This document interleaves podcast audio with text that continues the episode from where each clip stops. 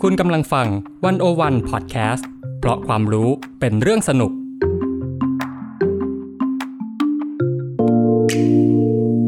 p r e s s c a t เข้าถึงสื่อ เข้าใจสื่อในยุค disruption สื่อจะอยู่รอดไหม จะปรับตัวอย่างไร สุดารัตน์พรหมศรีใหม่ คุยทุกเรื่องกับตัวจริงของวงการสื่อมวลชน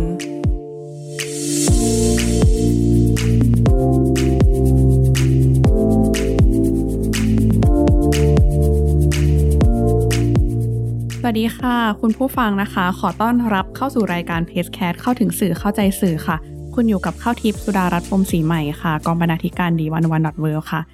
สำหรับ EP นี้นะคะ เราต้องบอกไว้ก่อนเลยค่ะว่าเออเราอัดเทปกันในช่วงก่อนจะเปิดงานฟุตบอลโลก แล้วก็เราก็คิดว่าอยากจะชวนคุยเรื่องนี้ แล้วก็ชวนคนที่อยู่ในแวดวงที่อยู่กับฟุตบอลมานานเนี่ยมาคุยกันเรื่องนี้ค่ะ ซึ่งวันนี้เราก็ชวนพี่แจ็กกี้อดีศรพึ่งยามา สวัสดีค่ะ พี่ ครับ แจ็กกี้ ครับ สวัสดีครับ สวัสดีค่ะ ณเท่าทิพย์ ค่ะ ขออนุญาตเรียกพี่แจ็กกี้เลยละกันนะได้ได้ครั คะ บ เพราะว่าจริงๆ ต้องบอกว่าผู้ฟังทุกคนน่าจะ รู้จักชื่อพี่แจ็กกี้มานานมากๆแล้ว เป็นเป็นชื่อในวงการไม่ได้ชื่อเล่นจริงๆ ค่ะ เดี๋ยวทุกคนจะคิดได้เป็นลูกครึ่งหรือเปล่า ไม่ใช่นะ ชื่อชื่อแบบเหมือนนามปากกาอะไรอย่า งอื เงี้ย ม โดยโดยส่วนใหญ่เวลาคนมาเจอพี่แจ็กกี้จะเรียกชื่อ ชื่อเล่นพี่แจ็กกี้หรือว่าชื่อจริงหรือว่าชื่อในนามปากกาค่ะ ก็มีสองแบบบางคือคือเราก็ส่วนใหญ่เพื่อนๆก็จะเรียกชื่อเล่นจริงๆก็คือชื่อหนุ่มนะฮะแต่ว่าแฟนบอลก็อาจจะเป็นแจ็คกี้บ้างบางคนก็อาจจะพี่หนุ่มอะไรอย่างเงี้ย อื อื ม ถ้างั้นขออนุญาตเรียกพี่แจ็กกี้เลยละกันนะคะ ได้ เพราะ ครับ ว่าเผื่อแฟนบอล มาฟังจะได้คุ้นชื่อคุ้นหูกันเนาะ ครับ โอเคค่ะ จริงๆต้องบอกว่าพี่ตะกี้เนี่ยทำงานในคือถ้าหลายคนเนี่ย แม้ว่าไม่ใช่แฟนบอลเนี่ย ก็ก็พอคุ้นหน้าคุ้นตาและรู้จักชื่อเพชรพี่ตะกี้มานานเลยนะคะ เพราะว่า อืม เราเราเห็นพี่ตะกี้เนาะทั้งภาคบอล ครับ ทั้งเป็นพิธีกร ครับ แล้วก็วิเคราะห์บอลอะไรหลายอย่างมา ครับ มานานมาก จริง ๆ ตั้งแต่เริ่มเริ่มตั้งแต่ปีไหนพอพอทอจะย้อนไปได้ไหมคะ ก็ นานนานมานาน มากไหม ทำงานทำงานวันแรกก็ยี่สิบห้าสิงหาคมหนึ่งเก้าเก้าสองสองห้าสามห้าสองพันห้าร้อยสามสิบห้าก็ปีนี้ครบสามสิบปีพอดี อืม ครับ ควรู้สึก นานไหม ความรู้สึกของสามสิบปีนี้เป็นยังไงบ้างคะ มันเร็วมาก อืม ยังนึกถึงวันแรก ๆ นี่แบบ เป็นนักข่าวหนังสือพิมพ์ก่อน ก็เอ่อก็ไปทำงานแล้ววันแรกเลยก็แบบได้กลิ่นหมึกอะไรเงี้ย อืม กลิ่นหมึกหนังสือพิมพ์อะนะฮะ ค่ะ แต่แต่ความรู้สึกเราตอนนั้นมันเหมือน เราได้ทำงานแล้วอะไรเงี้ย เรียนจบพอดีเลย ได้ทำงานก็ คือไม่ต้องพึ่งพ่อแม่อะไรเงี้ยครับ อืม ก็แบบสามารถจะดูแลตัวเองได้ก็ ค่ะ พอไปได้กลิ่นหมึกก็มันก็จริง ๆ กลิ่นมันก็ไม่ค่อยไม่ ไม่ค่อยเข้าจมูกเท่าไหร่ นะ แต่เรารู้สึกเอ้ยทำไมมันหอมอย่าง อืม เออเรารู้สึกมันเอ๊ะมันหอมอะ ไม่ไม่รู้เลยเป็นโร คติดหรือเปล่า เออ ก็เลยก็เลยแบบ เออทำงานแล้วรู้สึกว่า เออ ถึงวันเนี้ยเราก็ยังนึกถึงกลิ่นนั้นอยู่นะ ค่ะ แม้ว่าเราจะ อืม มาเป็นคนทีวีแล้วโดยส่วนใหญ่นะครับ อืม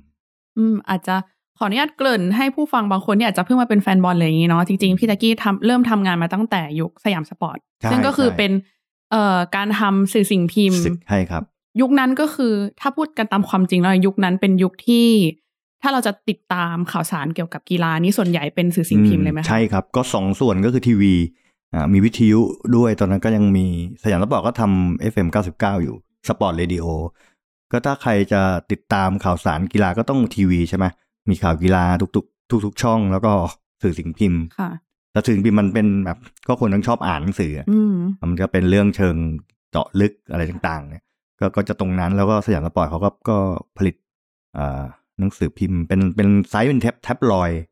อ่าแท็บลอยด์ขนาดเล็กนะฮะก็เป็นหนังสือพิมพ์เกี่ยวกับฟุตบอลต่างประเทศล้วนๆเลยสตาร์ซ็อกเกอร์เนี่ยครับเออแต่เขาก็มีรายสัปดาห์ของเขามานานแล้ว เพราะเราก็เป็นแฟนหนังสือเขาตั้งแต่เด็กๆ หนังสือไอไอแมกกาซีนก็มีมานานแล้ว แต่อันนี้เป็นหนังสือพิมพ์รายวันเป็นเป็นแท็บลอยด์ ซึ่งก็ได้รับการตอบรับดีมาก เพราะว่าคนก็สนใจแล้วก็อ่าติดตามฟุตบอลกันเยอะนะครับ ทุกทุกทุกชาติไม่ว่าจะเป็นบอลอังกฤษบอลอิตาลีบอลเอ่อสเปนหรือว่าเยอรมันอะไรอย่างเงี้ย คนก็จะชอบกัน ก็เหมือนเราก็ได้เข้าไปทำงานแบบเป็นทีมบกส่วนหนึ่งในนั้นนะครับ อยากให้พี่ตะกี้เล่าถึงบรรยากาศในช่วงนั้นค่ะ คือ เข้าเข้าใจว่ายุคนี้เนาะเวลาเราตามฟุตบอล เออ หรืออะไรเงี้ยเราจะเห็นคนแชร์เพ ง่า จ ย ออนไลน์ หรือว่า ใช่ เรานั่งฟังพอดแคสต์เรา ใช่ ดูผ่าน YouTube มีโอ้นักวิเคราะห์บอลเยอะมาก ใช่ คือไม่ได้มีแค่สื่ออย่างเดียวแล้ว ใช่ หมายถึ ครั ง บ ว่าคนดูเองก็เป็นนักวิเคราะห์ได้เหมือนกัน อยากให้เล่าบรรยากาศช่วงนั้นว่าเป็นแบบไหนต่างจากตอน โอ้ นี้ โห ยังไงบ้าง คือตอนนั้นข้อมูลหายากนะครับ มันมันต้องใช้คำว่าสะสม เพราะว่าหนึ่งข้อมูลหลักๆ ก็จะได้จาก ถ้าคนทำทีวีเขาก็จะได้จากอ่าการซื้อภาพภาพข่าวจากสำนักข่าวต่างๆ ส่วนคนทำหนังสือพิมพ์ก็จะซื้อเป็นตัวหนังสืออ ม นะฮะซึ่งตอนนั้นสื่อหลักๆ ก็จะมีที่ซื้อนะฮะเมืองนอกก็จะ AP F AFP Reuters ซึ่งเขาว่าทำขายอยู่แล้วเขาก็ทำขายแต่นี่นั่นก็เป็นข้อมูล ซึ่งตรงนั้นเนี่ยเราจะรู้สึกว่ามันมีค่านะ เพราะว่ามันจะเป็นเทเลเทคอะที่แต่เขาจะตีเป็นข่าวแตักแตักแตักแตักแตักมาทุกอะไรก็มีข่าวจะตีทั้งวันทั้งคืนเลยยี่สิบสี่ชั่วโมง เราก็ต้องนั่งถ้าเราอยู่เวรเราก็ต้องนั่งเฝ้าส่วนใหญ่จะอ คื ยู่ อทำงาน24ชั่วโมง เอ่อค่ะอ่าทำงานยี่สิบสี่ชั่วโมงแต่ว่ามันเป็นกะใช่ไหมอย่างอย่างพี่ก็จะอยู่ช่วงสองทุ่มครึ่งถึงตีห้าเลือกทำกลางคืน เพราะว่ามันมันเงียบดี อืม และอย่างข่าวข่าวกีฬาจากยุโรปมันจะมากลางคืน ค่ะ เวลาบ้านเขาจะเช้า อืม เราจะ อ๋อ หกเจ็ดชั่วโมงเนี่ยอย่างยุโรปเนี่ยหกเจ็ดชั่วโมง อืม แค่ประมาณนี้อ่ะถ้าหน้าร้อนก็ห้าชั่วโมงก็ก็ประมาณนี้แหละคือเราก็อยู่ตรงนี้แล้วก็ข่าวมันก็จะมาตลอด ตึกตึกตึกตึกตึกเขาก็มี มันไม่ได้มีแค่ข่าวกีฬาไงมันมีข่าวสังคมการเมืองอะไรต่างๆทุกอย่าง ค่ะ แต่ว่าในส่วนของเรากีฬาเราก็จะเลือกเฉพาะกีฬา อืม ถึงตรงนั้นเราก็ต้องทำคลิปปิ้งอ่ะคือแบบ คือมันถ้าถ้าเราอ่านแล้วบางทีเรามันมันไม่ได้จำได้ทุกเรื่องหรอก ค่ะ เราต้องตัดเก็บตัดเก็บ อืมห ตั มายคดวาม เก็บไว้ ว่ามันจะมี มันมัน เราเราดูจากไหนว่าเราต้องมาตัดเก็บเอาไว้ ก็เราดูจากข่าวที่เขาส่งมา อืม มันก็จะเป็นเป็นกระดาษใช่ไหมแล้วก็มีเป็นพิมพ์ ตึกตึกตึกตึกตึกตึกมาเนี่ย เราก็ดูมันก็จะมีเรื่องข่าวข่าวสั้นมันก็ไม่เท่าไหร่แต่มันจะมีฟีเจอร์ ค่ะ ซึ่งนักข่าวฝรั่งก็จะทำฟีเจอร์ให้เราอ่าน ม แล้วเราก็มามาแปลลงพวก อืม อ่าหนังสืออะไรเงี้ย ค่ะ ไอ้ตรงเนี้ยเราจะเก็บไว้ มันเป็นข้อมูล ม ข้อมูลพื้นฐาน เพราะไม่งั้นเดี๋ยวเราจะลืม อันนั้นก็ อืม ส่วนหนึ่งนะ แล้วก็แมกกาซีน อืม ฝรั่งอะไรเงี้ยนะแมกกาซีนฟุตบอลอ่าหลาย ๆ ชาติทั้งอังกฤษเองอ่าไม่ว่าจะเป็นหนังสือแตะก่อนที่ดัง ๆ ก็ชูดแมทอะไรพวกเนี้ย ค่ะ แล้วก็หนังสือพิมพ์ของคนที่แบบรู้ภาษาอิตาลีหรือสเปนเขาก็จะมีหนังสือพิมพ์กีฬาพวกเนี้ย อืม แต่จะส่งย้อนหลังนะ ค่ะ สามวัน อืม สามวันแต่แต่สามวันเนี่ยดูแล้วมันมันก็มันได้อะไรเยอะแยะเลย มันจะมี อืม อะไรที่มันเป็นเรื่องเจาะลึกที่ที่มันไม่มี อืม ที่คนทั่วไปไม่มี ยกตัวอย่างได้ไหมคะ อ่า เผื่อ ก็อย่างเช่พนอจะจำได้ไหม อ่ะผังการเล่นของนักบอล อืม อ่าเรื่องสกู๊ปพิเศษ นักฟุตบอลแต่ละคนใช้ชีวิตเป็นยังไงนู่นนี่นั่น อืม อะไรอย่างเงี้ย อืม คือฝรั่งเขาก็จะทำทำมาค่อนข้างละเอียดอะไรเงี้ อื ย ม เราก็จะเก็บส่วนนี้ไว้ เพราะฉะนั้นข้อมูลมันมาจากแค่ตรงนี้ มันไม่ได้มีอินเทอร์เน็ต อืม ใช่ไหมไม่อินเทอร์เน็ตมันก็มันก็จะมีประมาณแค่นี้แล้วก็อ่าคลื่นสั้น คลื่นสั้น คลื่นสั้นก็คือเมื่อก่อน BBC ก็จะทำคลื่นสั้นแบบเขาก็จะมีทำรายการวิทยุที่อังกฤษ เราก็ต้องดักให้ได้ อื มันจะมีวันเสาร์ก็จะมีฟุตบอล อืม เออเราก็ต้องฟังว่าเสียงมันก็บางทีชัดมั่งไม่ชัดมั่งอะ อื เพื่อที่จะให้รู้ว่าเฮ้ยบอลมันเกมมันเป็นยังไงใครยิง อืม หรืออะไรอย่างเงี้ย อืม แล้วก็เอามาเอามาเขียนลงหนังสือพิมพ์ อืม ซึ่งไอ้ตรงนั้นเนี่ยมันเป็นอะไรที่สนุกดีรู้สึก อืม โอ้โหมันมันมันยากจังวะ อืม แล้วก็เห็นบอกพี่ๆนักข่าวของสยามสปอร์ตหลายคนตอนตอนข่าวฟุตบอลโลก ค่ะ เขาก็จะไปไปนอนที่หาดใหญ่ ถามว่าไปนอนทำไมหาดใหญ่ ก็คือทางมาเลเซียก็ถ่ายอยู่แล้ว คือมาเลเซียเป็นชาติที่ถ่ายฟุตบอลถ่ายกีฬาอะไรมันมันมาแต่ไหนแต่ไรแล้วอินโดนีเซียกับมาเลเซียเนี่ย หมายถึงว่าได้ไปถ่ายหรือว่าเป็นลิขสิทธิ์ที่ซื้อมา เขาเขาซื้อของเขาถ่ายบอลโลก ซึ่ง อืม ภาพมันดาวเทียมแล้วก่อนดาวเทียมมันเกี่ยวกันได้อะ อืม เพราะคนใต้เนี่ยเขาจะได้ดูบอล อ๋อ ใช่ไหม อ๋ออ๋อ ใช่ไหมมันเกี่ยวมันใกล้มาเลเซีย คนใต้ก็วันนี้พี่ๆนักข่าวจะต้องไปนอนหัดใหญ่ เพื่อไปดูบอล อืม ซึ่งมันไม่ มันไม่ได้ขึ้นมาทางบ้านเราอยู่แล้ว แล้วก่อนเราไม่มีดาวเทียมเนี่ยเราเป็นก้างปลาใช่ไหม เออ เออ อะไรอย่างเงี้ยเขาก็ต้องเขาก็เลยได้ดูบอลแล้วก็ไปนั่งไปนั่งจดแบบเอ้ยใครยิงใครเล่นอะไรอย่างเงี้ยแล้วก็ อืม คือเนี่ยมันก็เป็นแหล่งข้อมูลอย่างหนึ่งใช่ไหม อื ซึ่งซึ่งเมื่อก่อนมันก็ ก็ต้องบอกว่าค่อนข้างยาก อืม แล้วก็อีกส่วนหนึ่งก็คือไปภาคสนามเออ ค่ะ พี่ๆก็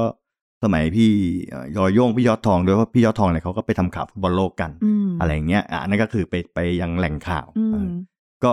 ค่อนข้างหายากข้อมูล อืม มันต้องสะสมไง อืม อย่างอย่างอย่างกรณีของพี่ก็คือ แมกกาซงแมกกาซีนเก็บเก็บเก็บ ค่ะ แล้วก็ข่าวจากสำนักข่าวแล้วก็ตัดเป็นคลิปปิ้ง อืม ทำเป็นแฟ้มเก็บไว้เลย อืม นู่นนี่นั่นอะไรก็แบบแล้วจะได้เผื่อมาอ่านทวนอะไรอย่างเงี้ย อืม เออจะได้ไม่ลืม แล้วก็จะมีหนังสือพวกเยียบุ๊ก อืม เยียบุ๊กจากของฝรั่งอ่ะหนังสือที่เขารวบรวมข้อมูลเนี่ยก็ต้องซื้อมาแบบนั่นคือ ม ข้อมูลหมดเลย ข้อมูลทั้งหมดเลย อืม อืม ซึ่งมาถึงยุคนี้มันง่ายละเพราะคุณมีอินเทอร์เน็ตคุณ อืม ไปไหนก็ได้ละ อืม คุณจะเซิร์ชไปนู่นไปนี่ รู้ภาษา อืม หน่อยก็สามารถจะเข้าถึงข้อมูลได้ มันก็อาจจะเป็นคนละแบบ อืม อืม ชอบแบบไหนคะ เออแล้วอาจจะเราอาจจะคอนเซอร์เวทีฟหน่อย อาจจะชอบแบบเก่าชอบอะไรที่มันยากๆอะ เออตอนนี้มันเรามันมันเหมือนว่าทุกคนก็มีข้อมูลแล้วทุกทุกคนก็มีข้อมูล แต่ว่ามันก็จะแตกต่างที่ว่าคุณสังเคราะห์ข้อมูลได้หรือเปล่า คุณวิ อืม วิเคราะห์ได้หรือเปล่า อืม คุณวิเคราะห์จากจากที่เขาวิเคราะห์มาแล้ว อืม ซึ่งซึ่งวันนี้อาจต้องยอมรับว่าหลาย ๆ เพจก็ก็ทำแบบนั้นคือ ก็เอาของฝรั่งมาอะไรเงี้ย อืม อาจก็จะไม่ค่อยให้เครดิตกัน ก็คิดว่าเป็นเป็นตัวเอง อืม วิเคราะห์แต่จริงๆคนที่เขาอ่านเขาก็ดูแล้วไม่ใช่นี่มันของฝรั่งเออใช่ไหม เออเพราะฉะนั้นเนี่ยมันก็จะมีความต่างก็ก็ยังก็ยังเชื่อว่า โอเค ต่อให้มีข้อมูลเยอะเนี่ย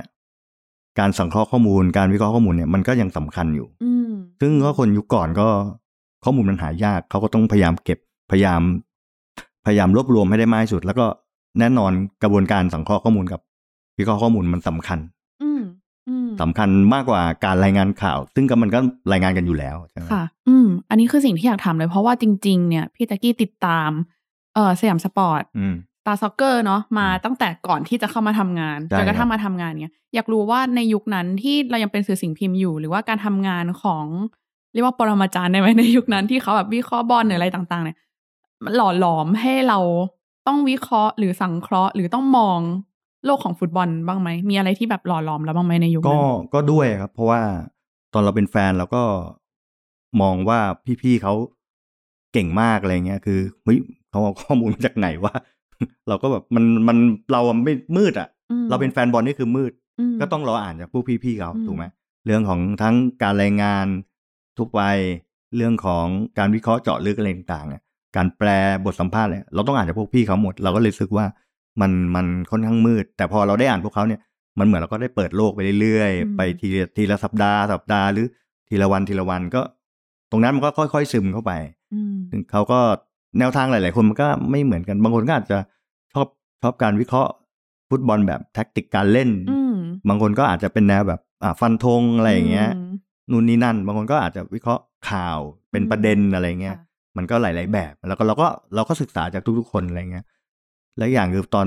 ตอนเรียนหนังสือก็เป็นเป็นนักฟุตบอลมหาวิทยาลัยด้วย อืม ก็เลยรู้สึกไอ้ตรงนั้นเราก็ได้ในส่วน อืม การเล่นเกมการเล่นอ่ะ อืม ก็มาผสมผสานกัน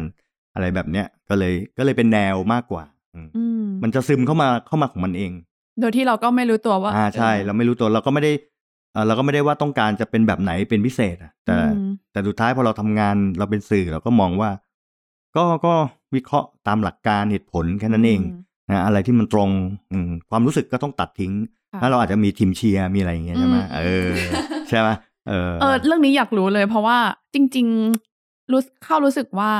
เออไม่ว่าคือคนที่ติดตามฟุตบอลส่วนใหญ่เขาจะมีทีมของตัวเองอยู่แล้ว โดยเฉพาะนักข่าวกีฬาหรืออะไรเงี้ยทุกคนแล้วก็แฟนคลับ แต่ละคนก็จะรู้ว่าใครเป็นทีมฟุตบอลไหนใช่ไหม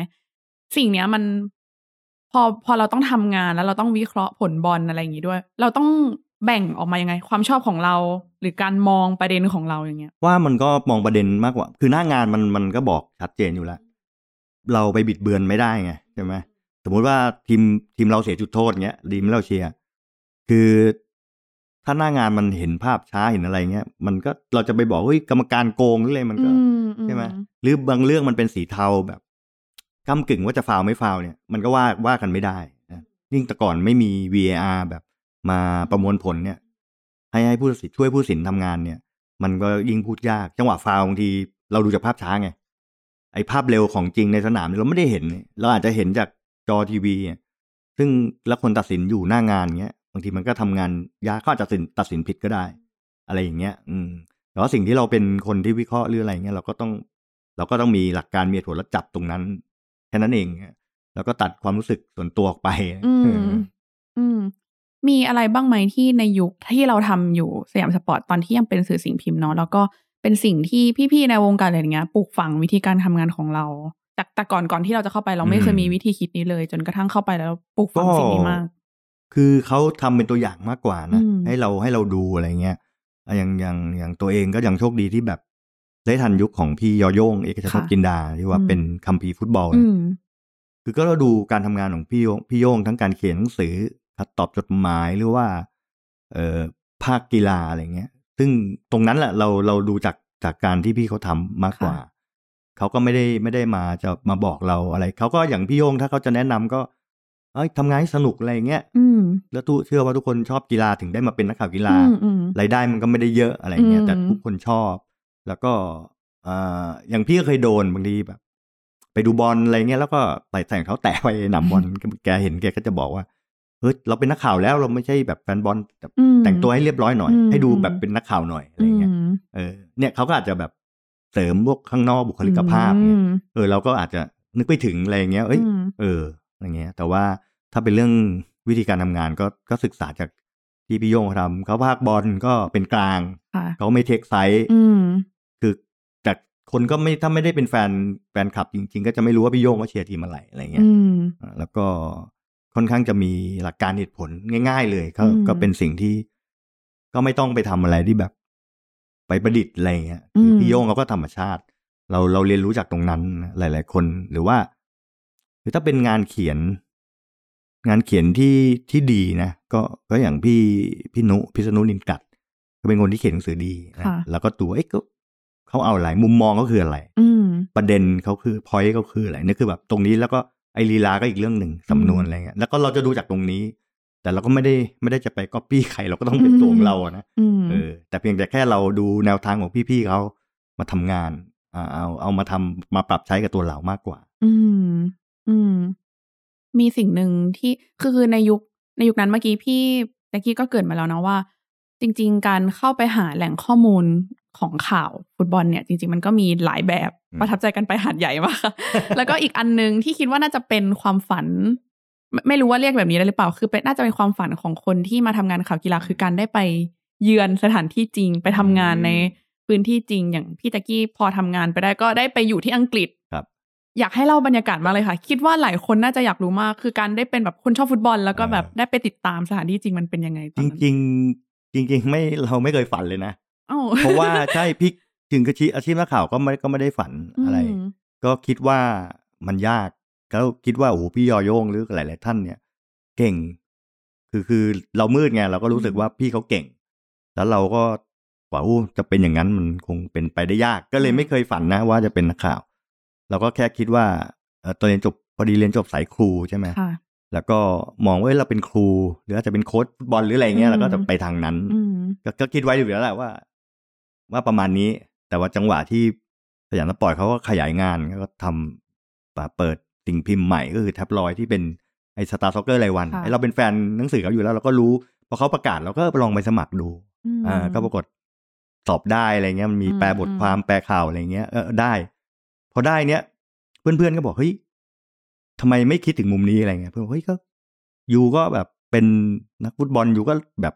เรียนเกี่ยวกับกีฬาอะไรเงี้ย อืม ด้านพละศึกษา นี่มันก็ได้นะ อืม แค่ว่ายูไม่ได้เรียนวารสารหรือนิเทศ อืม ไม่ได้ไม่ได้เรียนกระบวนกระบวนการผลิตหรือทำ อืม ข่าวอะไรเงี้ย แต่ว่าดูได้เรื่องศาสตร์อะไรเงี้ยเอออ ม มันก็เราก็ไม่คิดไม่ถึงนะ ทุกคนก็เอ้ยมันมันใช่เราอะไรเงี้ยใช่เรา ก็เลยก็เลยทำงาน พอทำงานแล้วก็รู้แล้วแหละว่าเส้นทางมันมันไปตรงไหน อืม มันก็ไม่ได้ว่าเป็นความฝันแล้วมันก็มันเกิดขึ้นจริงแล้ว เพราะเรา อืม ทำงานสักสี่ปีแล้วก็ถูก อืม ส่งไปไปอยู่อังกฤษอะไรเงี้ย ค่ะ ซึ่งต้องบอกว่า ตื่นตื่นเต้น จริง อืม ๆ จริง ๆ ก่อนไปอังกฤษไปทำข่าวไอ้นี่ก่อนมอเตอร์ไซค์ชิงแชมป์โลก ที่สเปน ม อะไรเงี้ย ซึ่งซึ่งตอนนั้นก็ต้องบอกว่าพี่ยอโย่งเนี่ยเขาก็แบบมีประสบการณ์กับวงการมอเตอร์สปอร์ตก็เหมือนหาผู้สนับสนุน เพื่อที่จะให้น้องๆได้แบบ อืม มีทั้งเอ่อยางรถยนต์เครื่องน้ำมันเครื่องอะไรเงี้ยที่เขามีทุน อืม แบบส่งไปทำข่าวมอเตอร์ไซค์ชิงแชมป์โลกซึ่งตอนนี้มันเป็นโมโต GP ใช่ไหมเมื่อก่อนมันยังมันยังเป็นรุ่น 125ซีซี210 500 อยู่อะไร ก็จะแข่งกันแบบเนี้ยทุกปี แล้วก็เดือนละสองครั้ง แล้วแต่ อืม แล้วแต่อีเวนต์จะประประเทศไหน พี่อโยงก็หาทุนตรงนี้มา เพื่อเขาบอก คือเขาก็วิชั่นน่ะ อืม คือก็ช่วยบริษัทด้วยอะไรก็บอกเฮ้ยน้องๆ จะได้แบบมีประสบการณ์เพราะ คื ส่ว อน ให ส ญ่ นับสนุนกันมากๆ ใช่ ในวงการอืม ใช่เพราะว่าพวกพวกผู้พี่ๆทำข่าวกีฬาต่างประเทศเนี่ย ส่วนใหญ่มันก็ต้องเฝ้า อยู่ออฟฟิศเนี่ยต้อง อืม แปลมากกว่าที่จะได้ไป เพราะเขาจะมีสายข่าวพวกเอ่อเขาเรียกว่ากองกลางที่จะแบบทำข่าวกีฬาไทยเขาก็แยกฟุตบอลไทยก็แยกกันหมด อันนี้เรากีฬาต่างประเทศก็ไม่ค่อยได้ออกฟิลเท่าไหร่เออตอนนี้พี่โยงก็อาจจะมองเห็นตรงนี้ก็เลยก็เลย เลยทำให้เกิดโปรเจกต์นี้แล้วทุกคนก็ได้ไปแล้วก็เลือกสเปนนั้นตอนนั้นเริ่มเรียนภาษาสเปนด้วย อืม ก็เลยไปไปบาร์เซโลนา ค่ะ นั้นครั้งหนึ่งแล้วหลังนั้นก็ปีต่อมาก็ไปที่ไปอยู่ที่อังกฤษอ่าก็นั่นคือไปไปอยู่ก็รู้สึก รู้สึกว่ามันตื่นเต้นไงเพราะว่า อืม มาอยู่ต่างบ้านต่างเมืองอะไรเงี้ย เออ ครั้งแรกเลยในชีวิต ค่ะ ที่แบบจะอยู่แบบเป็นปีอะไรเงี้ย อืม มันเราก็ไม่เคยออกไปอยู่ต่างประเทศนานๆอยู่แล้วไม่เคย ก็ถ้าไปที่สเปนมันแค่หกเจ็ดวัน ค่ะ มันก็ถือสั้นๆ แต่ว่าเนี่ยมันแบบเฮ้ยมันต้องปรับตัวอะไรเยอะแยะเลย อืม ทุกอย่างทั้ง ค่ะ อ่าชีวิตความเป็นอยู่ภาษาเองก็ตามอะไรเงี้ย อืม ทุกอย่างเลย ค่ะ อยากรู้ว่าตอนนั้นไปต้องทำอะไรบ้างคะ ก็ก็ยังมีงานยังมีงานรูทีนอยู่คือ ตอนนั้นยังยังตอนพี่ไปยังอินอินเทอร์เน็ตยังไม่ได้เริ่ม ก็หนึ่งก็คือมันก็จะมีตอนนี้ข่าวหนังสือพิมพ์มันจะเร็วละ อ่า เพราะเราจะอยู่ที่นู่นเลย ค่ะ ไม่ต้องไม่ต้องรอส่งให้ทางนี้สามสองสามวันย้อนหลังใช่ไหม อื เราก็จะสามารถแปลข่าวแบบอะไรที่มันเอ็กซ์คลูซีฟเอ็กซ์คลูซีฟได้ ค่ะ แล้วส่งแฟกซ์ผ่าน ตอนนั้นยังใช้แฟกซ์อยู่ เออ รู้จักกันว่า เป็นเป็นแฟกซ์อะส่งเป็น ค่ะ แฟกซ์อะพิมพ์ดีดแล้วก็ส่ง อ่า แฟกซ์อะไรเงี้ย นั่นก็ส่วนหนึ่งแล้วก็แปลบทความปกติแล้วก็ติดต่อพวกเอ่อสโมสรอะไรต่างๆซึ่งซึ่งตอนนั้นบริษัทก็เริ่มทำทำธุรกิจกับแมนยูลิเวอร์พูลส่วนใหญ่จะเป็นแมนยูเพราะแมนยูดัง อ่า ให้จะซื้อพวกของที่ระลึกพวกอะไรก็ติดต่อทางนั้น อืม เขาก็จะเหมือนเอาของมาพักไว้ที่บ้านก่อนอะไรเงี้ยมาตรวจหรืออะไรเงี้ยก็นั่นก็ส่วนหนึ่งแล้วก็วันเสาร์เสาร์อาทิตย์แล้วก็วันพุธมีฟุตบอลก็ไปที่สนาม ม ก็ขอตัวนักข่าว ม ซึ่งซึ่งสันสปอร์ตก็จะมีชื่ออยู่ในลิสต์เขาอยู่แล้ว ขอไป แต่ถ้าแมตช์นั้นแบบว่าคนเยอะเราก็อาจจะไม่ได้ อืม อืมแต่แต่ส่วนใหญ่จะได้ อืม ส่วนใหญ่เก้าสิบห้าเปอร์เซ็นจะได้ก็ไม่ค่อยพลาดอะไรเงี้ยก็ก็เลยแบบ ถือว่า พอเรานั่งอยู่ในบ้านทำงาน แล้วก็ต้องออกเดินทางตลอด ก็ชอบเลยว่าเดินทางรู้สึกตื่นเต้นสนุก อืม นั่งรถไฟเขาแล้วแบบ มันได้ศึกษาอะไรเยอะอะ อืม ทำไมรถไฟก็ตรงเวลาวะอะไรเงี้ย แม่ง เออ บ่ายสามบ่ายอ่าเวลาออกสิบห้านาฬิกานี่คือสิบสี่นาฬิกา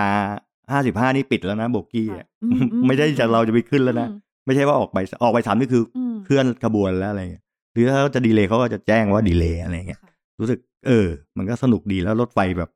ทำไมมันเร็วจัง แล้วก็ได้เห็นพวกแฟนบงแฟนบอล อืม บางทีถ้าถ้าเราวันเสาร์ออกแต่เช้าใช่ไหมอ่าสองโมงเช้าแปดโมงเช้าออกเนี่ยแฟนบอลที่เขาอาจจะอยู่ต่างที่แล้วเขาจะกลับไปดูบอลที่ อืม อย่างอ่ะง่ายๆอย่างลิเวอร์พูลหรือแมนเชสเตอร์อะไรเงี้ย อืม ออกจากลอนดอนมันก็มี ค่ะ เขามาทำงานนะอาจจะกลับไปดูทีมโปรดก็ก็ขึ้นไปพร้อมๆกันก็จะได้เห็นบรรยากาศพวกเนี้ยว่า อืม เออเขาเขามันไม่มีแต่บ้านเราอะ อืมอืมอะไรที่มันต่างกับบ้านเราบ้างคะ ไม่มีอะก็คือ คือเขาเขาเดินทาง วันนั้นคือเป็นวันที่เขาแบบเป็นวันฟุตบอลของเขาเลย อืม สำหรับคนที่ชอบฟุตบอลคนที่ชอบรักบี้หรือคริกเก็ตเขาก็เขาก็จะอารมณ์ คือเหมือนเขาลางานเพื่อมาดู ไม่ไม่ กีฬาที่เขาช ไม่ อบเลยเหรอคะหรือว่ายังไง ไม่ได้ลาแต่ว่ามันเป็นเสาร์อาทิตย์ อ๋อ วันวีคเกนวันหยุดสุดสัปดาห์พอดี ค่ะ เพราะเขาทำงานจันทร์ถึงศุกร์ อืม ใช่ไหมวันเสาร์อาทิตย์ก็จะพัก อืม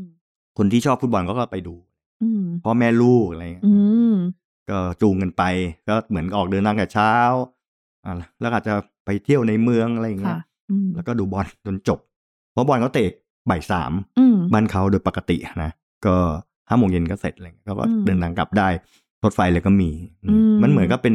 เป็นวันของพวกเขาสปอร์ตเดย์ของเขาอะไรเงี้ย อืม ฟุตบอลเดย์อะไรเงี้ยอืม อืมเป็นวันพักผ่อนทำในสิ่งที่ชอบไปเล ใช่ ย เป็นวันพักผ่อนในสนามบอล อืม แต่ว่าได้ทำอย่างอื่นหลายอย่าง บางคนก็ขับรถนะ อืม บางบ้านเขาขับ ค่ะ รถ อืม เพราะขับรถเขาอาจจะ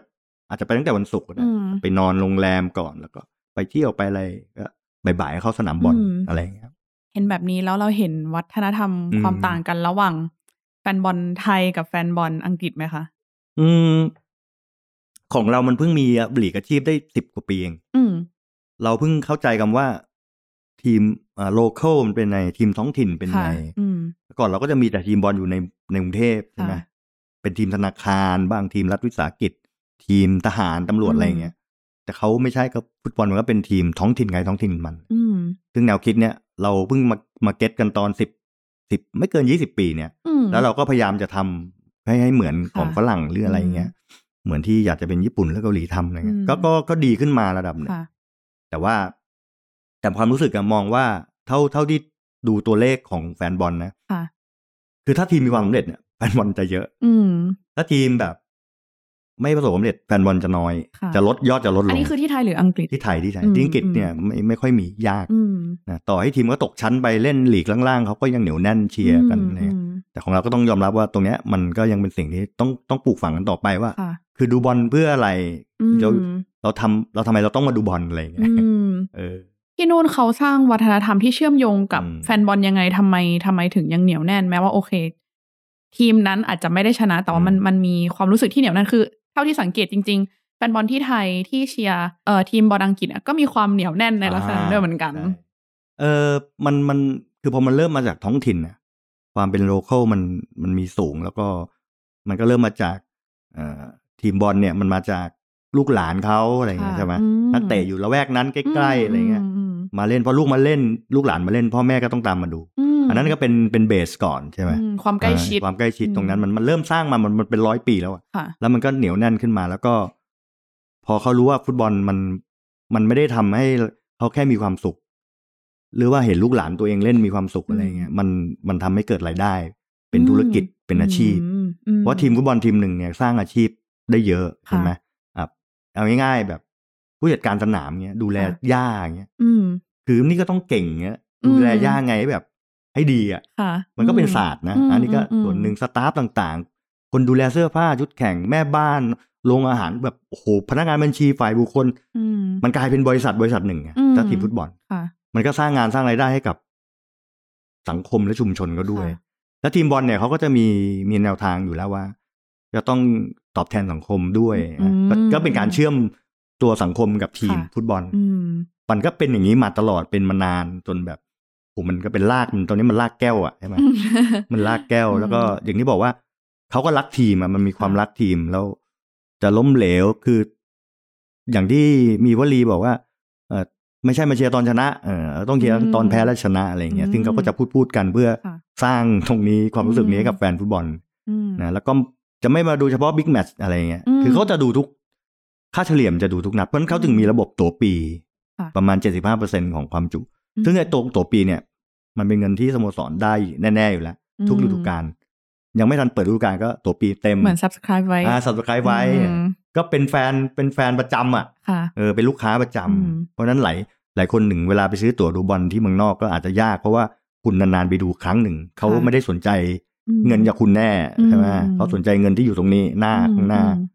ซึ่งในเวลาต่อมาโอเคมันก็อาจจะพัฒนาเป็นเรื่องลิขสิทธิ์เรื่องอะไรแล้วนั่นเป็นรายได้ที่มันมาจากข้าง ค่ะ นอก อืม ใช่ไหมเป็นเป็นรายได้ส่วนอื่น ซึ่งตอนนี้มันก็ธุรกิจฟุตบอลมันใหญ่โตมาก อืม มันเป็นแสนล้านแหละ ค่ะ ใช่ไหมมีนักธุรกิจข้ามชาติเข้าไปลงทุน มองเห็นเส้นทางที่จะทำรายได้อะไรอย่างเงี้ย ค่ะ มันก็ใหญ่โต แต่ว่าจริง ๆ พื้นฐานมันก็มาจากอย่างที่เราคุยกันคือ ความรักในทีม อืม เอ่อความมีแพชชั่น แล้วก็รู้ว่าเอ่อดูฟุตบอลไปเพื่ออะไร สนับสนุนทีมแล้วมันมันได้อะไร อืม อืม อืม ทีนี้อยากขอกลับมาเรื่องการทำงานของพี่แจ็กกี้คือ พอเราไปที่อังกฤษครั้งนั้นจำได้ไหมว่าแมตช์แรกที่เราได้ไปดูคือ คือใครแล้วทำอะไรอยู่ตอนนั้น แมตช์ จริงๆแมตช์แรกที่จำได้นะ ก็ ตอนนั้นก็ยังยังยังไม่ได้ไปประจำแต่ว่าไปก็ไปทำข่าวมอเตอร์ไซค์ที่สเปนเนี่ย แล้วก็ข้าม อ๋อ ก็ขอวีซ่าเพิ่ม อืม ข้ามไปดูอังกฤษ เพราะว่ามันมันมีที่มันมีบ้านนักข่าวอยู่แล้ว อืม ไงเราก็ได้นอนที่นั่นสบายแล้ว อืมค่ะ ก็ข้ามไปดูก็ก็แต่ก็เลือกดูทีมที่เราเชียร์คือลิเวอร์พูลใช่ไหม ค่ะ ก็ไปดูก็เสมอคนทรีอะไรอย่างเงี้ยแต่วันนั้น อืม คือแบบ พอก่อนแข่งมันก็จะมีแบบร้องพงร้องเพลงอะไรวิว อืม ในวงแล้วรู้สึกขนลุกเนี่ย อืม รู้สึกเฮ้ยมัน มันเคย เป็นอ จะ ย่างนี้ อ่าน นี่เอง เออมันเป็นอย่างนี้ นี่เอง เคยจะอ่านนะ เออ คืออ่านมันก็เป็นจินตนาการนะแต่พอ ค่ะ มาถึงไปดูหน้างานแล้วโอ้โหแล้วแล้วขนลุกเลยอะ อืม เออพูดพูดแล้วแบบ เออ เออมันมัน มันเป็นบรรยากาศที่ดีมากอะไรอย่างเงี้ย ค่ะ ถึงแม้บอลวันนั้นจะไม่ไม่ชนะเสมอศูนย์ศู นย์ แต่การเชียร์เรารู้สึกโอ้โหมัน มันสนุกอะ่ะ มัน อืม มันรู้สึกมันแตกต่างจากที่เราอ่านหนังสือหรือว่า อืม ดูทางทีวีอะไรเงี้ย อืม มันเป็นภาพที่อยู่ข้างหน้าเราแล้วเรามันอิ่มเอมนะ ค่ะ เอออิ่มเอม อืม แล้วเวลาไปทำงานแบบอยู่ข้างสนามอย่างเงี้ย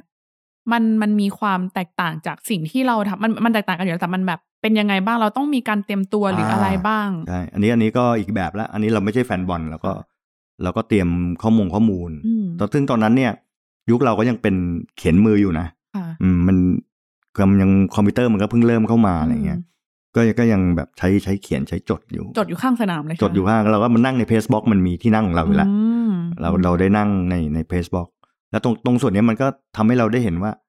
เอ๊ะฟังก์ชันของสนามบอลที่นู่นน่ะมันไม่เหมือนบ้านเราไง อืม ของบ้านเราบางทีเราจะเดินเข้าไปตรงนี้แล้วจะไปอยู่ตรงอื่นได้ไงของเขาไม่ได้ อ๋อ ถ้าเราเข้าประตูนี้เราก็ไปได้แค่ส่วนนี้ ค่ะ อย่างพี่มีอ่าเข้าทางเพจบล็อกเนี่ย อืม เข้าทางเพจเรามันก็มีประตูเข้าไป อืม ก็อยู่แค่ตรงนั้น คุณ ค่ะ ไม่ได้ไปมั่วอยู่ที่อื่น อืม มันเป็นส่วนของเราอะไรเงี้ย อืม เราก็รู้สึกเออมีห้องพักนักข่าวเขามีอาหารเลี้ยงมีอะไรอย่างเงี้ยถึงนั้นก็เป็นพื้นที่ของเรา แล้วก็ออกเดิน แล้วก็ก็จะมีทางเดินออกสู่อัศจรรย์ ค่ะ ก็จะมีบล็อกนักข่าว อื เต็มไปหมด อืม เออแล้วก็นั่นแหละก็นั่งทำแล้วก็มีเลขเลขที่นั่งของเราอยู่แล้วก็นั่งนั่งนั่งทำ อืม จดนู่นนี่แต่ส่วนใหญ่ก็จะก่อนบอลเตะสักครึ่งชั่วโมงเราก็จะเข้าออกไปก่อน เพราะนักบอลจะวอร์มอะไรอย่างเงี้ยตอนนั้นก็ยังยังเล่นกล้องอยู่ก็ยังถ่ายกล้องอยู่ อืม เก็บภาพเลยด้วยทำสองอย่างอะไรเงี้ย อืม เออเพราะเราเขียน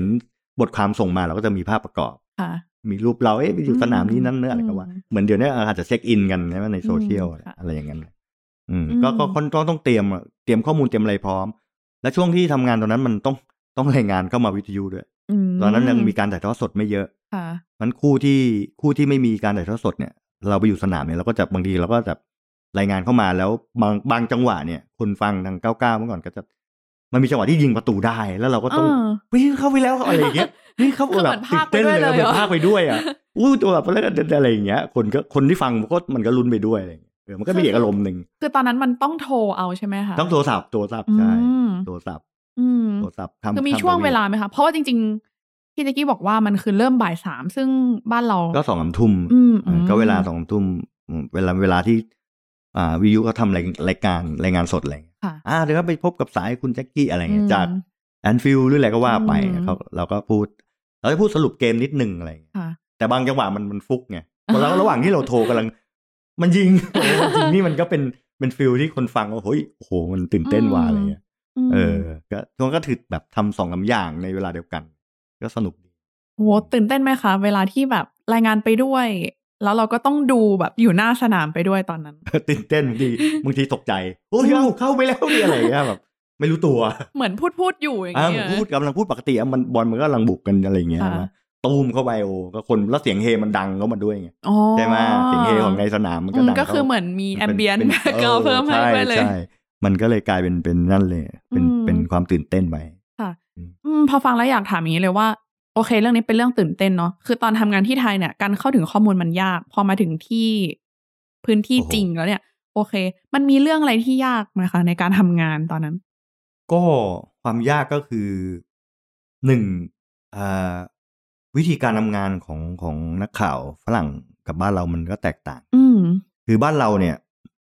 นักข่าวจะสามารถเข้าหาแหล่งข่าวได้ตลอดเวลา อืม กระทั่งมีเบอร์โทรอะไรอย่างเงี้ อื ย ม มีละ ค่ะ มีอะไรเงี้ยสามารถติดต่อได้ อืม บางคนอาจจะสนิทแหล่งข่าวอะไรเงี้ยแต่ที่นู่นไม่ได้เลย มันเหมือน เราอยู่คนละโลกอะ อืม แหล่งข่าวจะไม่มาให้ข่าวเราทรงเดชแบบ ค่ะ อยู่ๆจะไปโทรสมมติเราอาจจะมีเบอร์เขาเนี่ยเราโทรไปเขาก็จะไม่พูด อืม เอออ่ะเขาจะเขาจะด่าด้วยอะไรเงี้ยใช่ไหม อื เราบอกมันเหมือนไม่ใช่ ไม่ใช่จังหวะเวลาที่คุณจะมาถาม ค่ะ เพราะฉะนั้นเขาก็จะมีมีแนวทางของเขาสัปดาห์หนึ่งคุณสามารถจะได้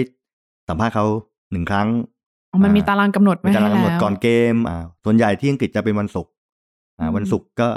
ผู้จัดการทีมก็จะมานั่ง นักข่าวก็ประมาณยี่สิบสามสิบก็มา ก็ยิงคำถามเข้าไป เขาให้เวลาคุณครึ่งชั่วโมงคุณอยากถามไม่ถาม จบ เพราะหลังนั้นเนี่ย จบแล้ว ค่ะ วันสิ่งที่นักข่าวฝรั่งจะทำต่อคือ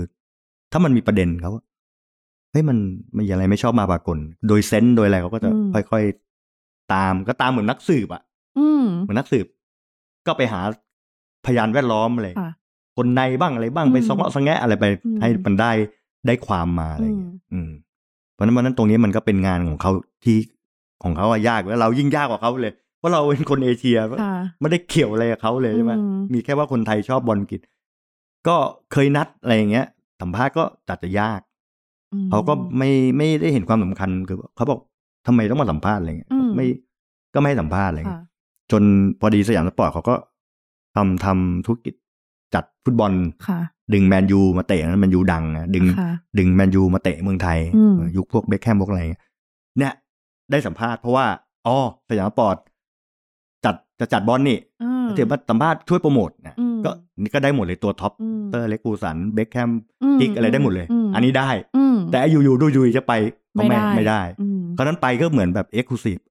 เข้าไปในสนามซ้อม ตอนนั้นอยู่สนามซ้อมเก่าก็โอ้โหนักบอลสมัยคันโตน่ายังอยู่ก็ซ้อมกัน เราก็ได้ดูได้อะไรแบบ มันก็เป็นอีกแบบหนึงเลยซึ่งปกติเนี่ย อ่า เขาไม่ให้ไม่ให้เราเข้าสนามซ้อมนะ ค่ะ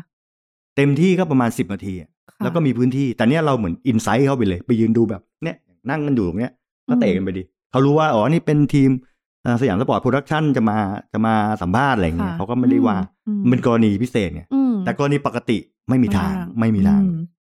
ไม่มีทาง อืม ขนาดขนาดกรณีแบบนั้นเนี่ยเข้าไป อ่านว่าเบคแฮมเดินออกมาก็จะยับยับๆถาม ก็หัวเราะทำอย่างนี้ไปดีกว่าอะไรเงี้ย อื เขาก็ไม่ตอบ มีนักข่าวต่างประเทศที่แบบถพุ่งเข้าไปถามแบบนี้บ้างไหม มีมีมี อืม เขาก็ไม่ตอบเขาก็ไม่สนใจบางทีเขามีการดมีอะไรก็มากันออกไป อืม ก็มีแหละมันก็อยากได้ข่าวใช่ไหมอืม มันมันก็เป็นวิธีการที่ยากนะ อืม มันเหมือนนักข่าวฝรั่งเหมือนเป็นนักสืบอะ อืมเรื่องอะไรมีมีตัวอย่างไหมคะว่าเรื่องอะไรที่เขาแบบสืบสืบๆกัน อ่ะเอาเอาเรื่องละเป็นเรื่องปัจจุบันนี้อย่างเรื่อง ได้ โรนลโดเนี่ย เออ เออโรนลโดเนี่ยใช่ไหม เออ เขาก็ไปสืบตามพวกเอเจนต์บ้างอะไรบ้างเนี่ยใช่ไหม อืม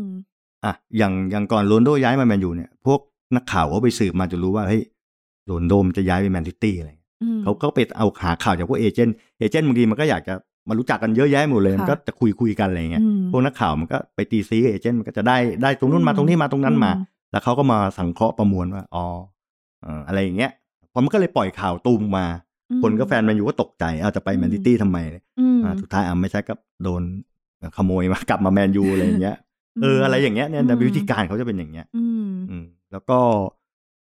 เอ่อตรงเนี้ยมันถามว่าความน่าเชื่อถือมันมันอาจจะไม่ร้อยเปอร์เซ็นแต่ แต่ถ้าเราตามดูหลาย ๆ ฉบับเนี่ยสื่อหลักๆหนึ่งสามสี่ย1-3-4 เนี่ย เราจะรู้เลยแล้วเอ้ยมันน่าเชื่อถือ นี่มันน่าเชื่อถือ คือเขาไม่ได้เขียนข่าวมั่วอะไรเงี้ย จับแพะชนแกะไม่ใช่ไงเขาก็คงผ่านกระบวนการของเขามากลันกรอง อืม มาระดับหนึ่ง อืม และแนวโน้มส่วนใหญ่มันก็จะเป็นจะเป็นความจริง ค่ะ เออจะเป็น อืม ความจริง มีมีสำนักข่าวไหนของต่างประเทศด้านกีฬาที่เรารู้สึกว่าประทับใจหรือว่าเห็นการทำงานเราเออน่าน่านับถือ ก็เอาแต่มันแน่นอนก็ต้อง บีบีซี อืม BBC ซึ่งเขาครอบจักรวาลอยู่แล้ว ค่ะ แต่เขาไม่ใช่นักข่าวของสื่อพิมพ์ไงเขาเป็นเป็นทีวีเป็น ค่ะ วิทยุ อืม ใช่ไหมหรือตอนนี้ก็มีอาจจะมีออนไลน์ ซึ่งพวกเนี้ยเขาก็เขาทำงานมานาน ถ้าเป็นหนังสือพิมพ์เนี่ยก็ก็หลายฉบับนั่งอย่าง The Times ก็ค่อนข้างโอเค อืม เทเลกราฟอะไรพวกเนี้ยของอังกฤษจะสื่อสื่อหลักๆอะนะไม่ใช่ไม่ใช่พวกแท็บลอยด์แท็บลอยด์จะจะหวือหวาเราจะไม่ค่อยสนใจเท่าไหร่ อืม รู้สึกว่ามันเหมือนขายข่าวมากกว่า อืม แต่สื่อหลักเขาขายความจริง อ่า อ่าอันนี้มันขายข่าวไม่เหมือนกัน อืม เออนะมันก็เลยก็เลยรู้สึกว่าเนี่ยประทับใจ แล้วพวกนี้ก็มืออาชีพเขาทำงาน ก็มี BBC เนี่ยก็เป็นสื่อที่ชอบเขาทำทีวีใช่ไหม ค่ะ เป็นหลักเนี่ยเขาชอบทำสกู๊ปแบบสุดยอดอะ อืม ปลอมตัวเป็นปลอมตัวเป็นพวกเอเจนซี่พวกอะไรไปสัมภาษณ์โค้ดกระเด็นกันมาหลายคนแล้วเออ อย่างนี้คือแบบ ม ถ้าเขาไปรู้มาว่า เอ้ยโค้ดคนนี้มีนอกมีในว่ะเวลาซื้อนักบอลได้รับใต้โต๊ะว่าอะไรเงี้ยซึ่งมันมีมันมีไม่ใช่ไม่มี อื แต่มันจับไม่ได้ อืม แต่นี่เขาปลอม ปลอมเป็น อืม บรรดาเป็นนักข่าวนะ ปลอมเป็นพวกเอเจนต์เป็นพวกอะไรอย่างเงี้ย ค่ะ ติดต่อตัวกลางอะไรก็ อืม ว่านไป ก็มีก็มีหลงเหลี่ยมมีหลายคน อืม เออ ก็โดน เอออะไรเงี้ยนี่นี่คืองานเขาไงเออเหมือน เราก็รู้สึกโหมันมันยากเว้ยเราก็คงทำแบบนั้นไม่ได้ ใช่ไหม อื อืม รู้สึกว่ามันก็ถ้าถามถึงความยากเมื่อสักครู่นี้ที่ย้อนมาคือมันค่อนข้างยาก อืม ค่อนข้างยากมาก อืม พอเทียบกันแล้วคือไม่แน่ใจว่าจะเทียบกันได้ไหมด้วยนะคะ คือเราเห็นวัฒนธรรมการทำงานของนักข่าว อืม กีฬาต่างประเทศกับไทยนี่มันมีความต่างกันได้ไหมคือเราสู้เขาได้ไหม พูดง่ายๆอย่างนี้ก่อน ก็ถ้าเขามาทำข่าวเมืองไทยเขาสู้เราไม่ได้นะ เออ เพราะเพราะหนึ่งเรานักข่าวไทยก็จะรู้จักแหล่งข่าวใช่ไหม อืม แต่ถ้าเราไปทำข่าวกับเขาเราก็จบเลย แต่ถ้าเอาแบบสภาพแวดล้อมเดียวกันเนี่ย คุณไม่ต้องรู้จักแหล่งข่าวเอาแบบเนี่ยเอาพื้นๆไปเลยเนี่ยไปทำเนี่ยก็น่าจะเสร็จเขานะเออเพ อื ราะ ม เขามีกระบวนการของเขาที่ที่พร้อมอยู่แล้วอย่างที่เล่าให้ฟังเมื่อสักครู่ว่าเขาทำงานเชิงสืบสวนสอบสวนอะไรอย่างเงี้ยมากกว่าเพื่อหาความจริงอ่ะ อืม พูดง่ายๆเพื่อค้นหาความจริงอื อื ม ม เขาไม่ได้ต้องการขายข่าว ไอ้ข่าวมันก็มีอยู่แล้วอะ อืม พอเรามันเป็นประเด็นเนี่ยมันก็เป็นข่าวใช่ไหม ค่ะ แต่ถ้ามันเป็นความจริงในเรื่องนั้นๆ ที่คนอยากรู้ด้วยโอ้โห มันก็ อืม ยิ่งได้รับความสนใจ อืม อืม อืม ไม่แน่ใจว่าอย่างเวลาสัมภาษณ์นักกีฬาอย่างเงี้ยค่ะ คือมันจะมีช่วงที่เขามาตั้งโต๊ะเนาะ อืม นั่งคุย อืม อะไรเงี้ย แล้วพอเวลาที่มันมีนักข่าวจากหลาย ๆสำนักต่างประเทศเวลา อืม เราไปอยู่ตรงนั้นเนี่ย เราเห็นการทำงานของแต่ละคำถาม โอ้โห แต่ละคำถามเป็นยังไงบ้าง เอ่อคำถามนี่ทิมแทงนะ คำถามมีทั้งทิมแทง เสียดสีแซะมีหมดเลย ม เพื่อที่จะดึงเอาดึงให้คนตอบเนี่ย จิตหลุดเนี่ย อืม คือถ้าโค้ดแบบประสบการณ์น้อยหรือ ไม่ไม่สนใจโลกอะไรเงี้ย ค่ะ แต่ก็อาจจะหลุดมาได้อะไรเงี้ย อืม แต่หลายคนก็จะอาจควบคุม อืม แต่บางคนอาจจะ พอโดนจี้ถามมากๆก็ไม่พอใจ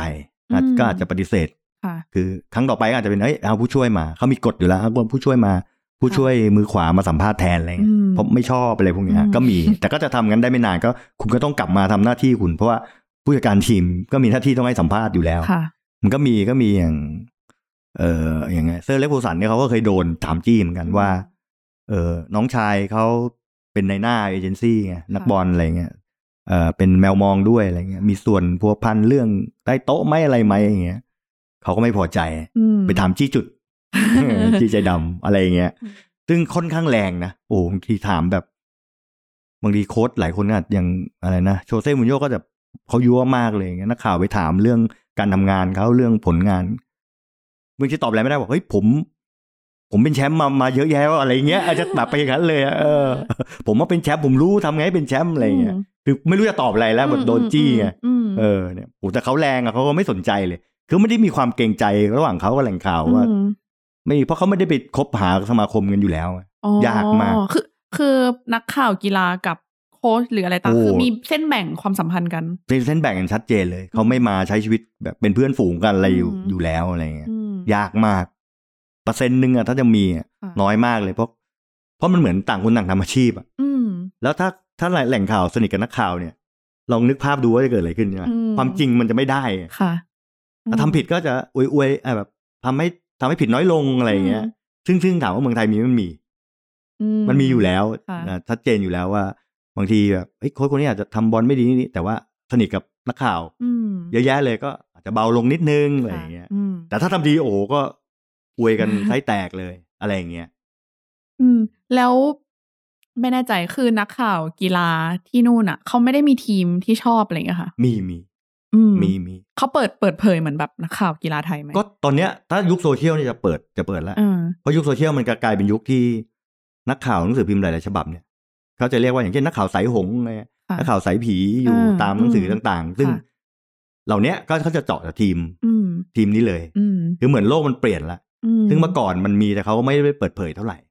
ว่าเขาเชียร์ทีมอะไร ต้องถามอะไรเงี้ยเราเราเคยไปนั่งทำข่าวก็ถาม มันก็จะมีนักข่าวส่วนกลาง อืม เขาเรียกเป็นเป็น national press ก็คือพวกสื่อหลัก ค่ะ ๆ แล้วก็ local ใช่ไหมอย่าง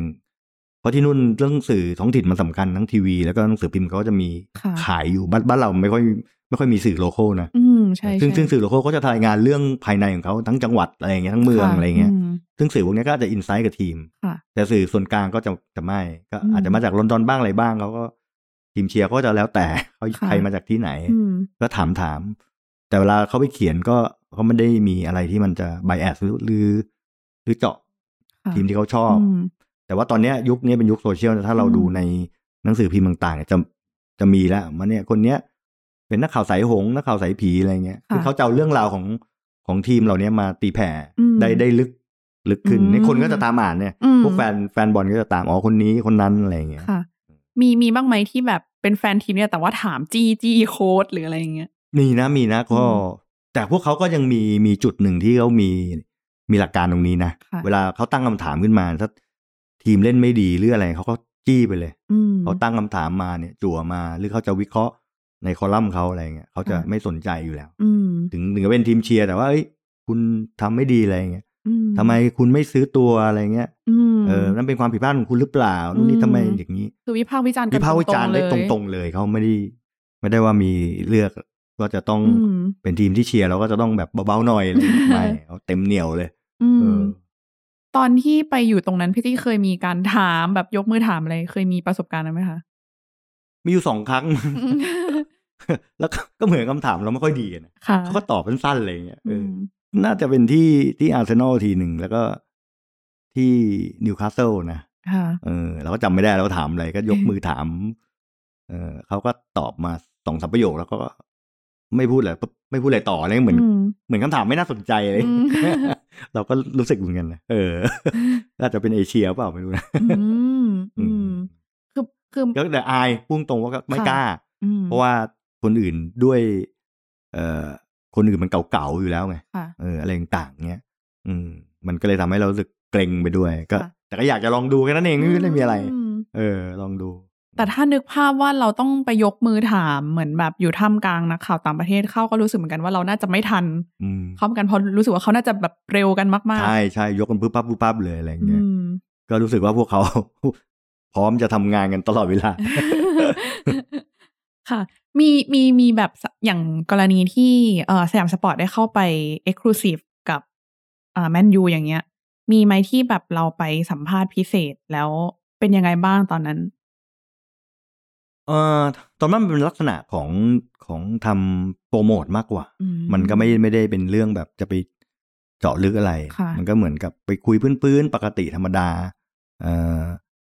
ฝากอะไรถึงคนไทยไหมหรืออะไรเงี้ยเป็นไงบ้าง อืม แบบกว้างๆอ่ะ มัน ค่ะ มันเลยไม่ได้เป็นเรื่องเชิงเจาะลึกเท่าไหร่ อืม ก็จะเคยไปทำกิจกรรมกับลูกค้ามันก็ถึงจะได้ถามอย่างเบคแคมอะไรพวกนี้มันก็ได้เป็นคำถามที่เขา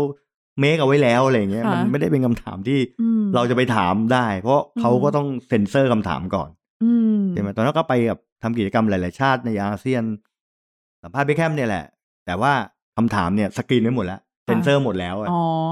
ก็มันก็ไม่ได้เราก็ไม่รู้ จะเออ มันก็ ต่าง เป็น บมันต่างกับไปตั้งโต๊ะ มันต่างกัน มา นะ เนอะ มันต่างดือถ้านั่งห้องแถลงข่าวเนี่ยโอ้อันนี้ดีมากเลยอะไรเงี้ย อืม ใช่ไหมแต่ส่วนใหญ่ก็เอ่อจะเป็นผู้จัดการทีมซะมากกว่า ค่ะ นักกีฬาก็จะน้อย นักฟุตบอล อืม ก็จะน้อย แต่ว่าในในทัวร์เมนต์อย่างพวก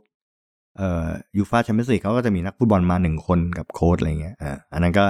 นักข่าวจะได้ถามเยอะหน่อย แต่ว่าเรายังไม่เคยได้ทำส่วนนั้นไงช่วงที่เราทำก็เฉพาะเป็นฟุตบอลพรีเมียร์ลีกอืมแล้วก็มีเฉพาะผู้จัดการทีม ค่ะ มากกว่า อืม ทีนี้โยกย้ายจากตอนอยู่อังกฤษเนาะกลับมาที่ไทยแล้ว พอกลับมาที่ไทยแล้ว เอ่อพี่แจ็กกี้ก็ได้ขยับขยายมาเป็นคนบรรยาย อืม กีฬาด้วยโดยเฉพาะเกมฟุตบอลเนาะ ใช่ครับ อยากรู้ว่าตอนนั้นเป็นยังไงบ้างคะ ก็ ช่วงแร พอดีพอดีตอนกลับมาก็ทางเอ่อเคเบิลทีวีตอนนั้นยังเป็น UBC อยู่ ค่ะ นะก็นานนะ ปี 98 อ่ะ 1998 ยังยังยังไม่ได้เปลี่ยนเป็นชูวิชั่นนะเป็น UBC อืม อ่าที่เขาเมิร์จกันระหว่างอะไร IBC กับ UTV ก็เป็น UBC ค่ะ เขาก็เริ่มซื้อลิขสิทธิ์ ม ฟุตบอลอังกฤษมาถ่ายแล้ว ก็เขาเห็นว่าเรากลับมาพอดีไงเขาก็เลยเอ่อติดต่อไปเอ่อแต่ก็เราก็เราก็เคยทำเคยเคยบรรยายเคยอะไรมาบ้างแล้วนะ ค่ะ เออจริง ๆ ก่อนก่อนนั้นเคยบรรยายที่ช่องสาม อืม แต่ครั้งเดียวเอออะไรเงี้ยกับกับบีบิกจะอะไรเงี้ย ค่ะ แต่เขาก็เห็นว่าเราเพิ่งกลับมาจากอังกฤษทำงาน อืม ก็มันก็ตรงกันผู้บอลอังกฤษก็เลย ค่ะ ได้โอกาสไปทำก็ก็เลยทำยาวจนมาช่องเจ็ดสักพักก็มาปีสองปีก็มาได้ได้ทำที่ช่องเจ็ดก็ ค่ะ มีทั้งรายการกีฬามีทั้งบรรยายก็รู้สึกโอ้งานมันก็เยอะอะไรเงี้ย อืม อ่านข่าวด้วย เออ ก็หลังๆก็เลยเลย ค่อยๆลดที่อ่าทูวิชั่นก็ค่อยๆลดลงอืมก็ก็ทำมา ตลอดยาว อื มาม ตอนนั้นบรรยากาศเป็นยังไงบ้างสำหรับ คือเข้าใจว่าแฟนบอลเนี่ยเป็นเวลาที่ ดูฟุตบอลหรือว่าฟังฟุตบอลจะมีการแบบวิพากษ์วิจารณ์เนาะเพราะทุกคนก็ชื่นชอบฟุตบอลมาก ตอนนั้นมีความกดดันอะไรไหมคะ ก็พอดีเราเป็นปากสองอะนะ อืม เรียกว่าเป็นเป็นปากสองก็เป็นผู้บรรยายตามอะนะก็ ค่ะ พี่ๆเขาหลาย ๆ ท่านที่ที่บรรยายด้วยเขาจะเป็นบรรยายนำไปอะไรเงี้ย อืม แล้วก็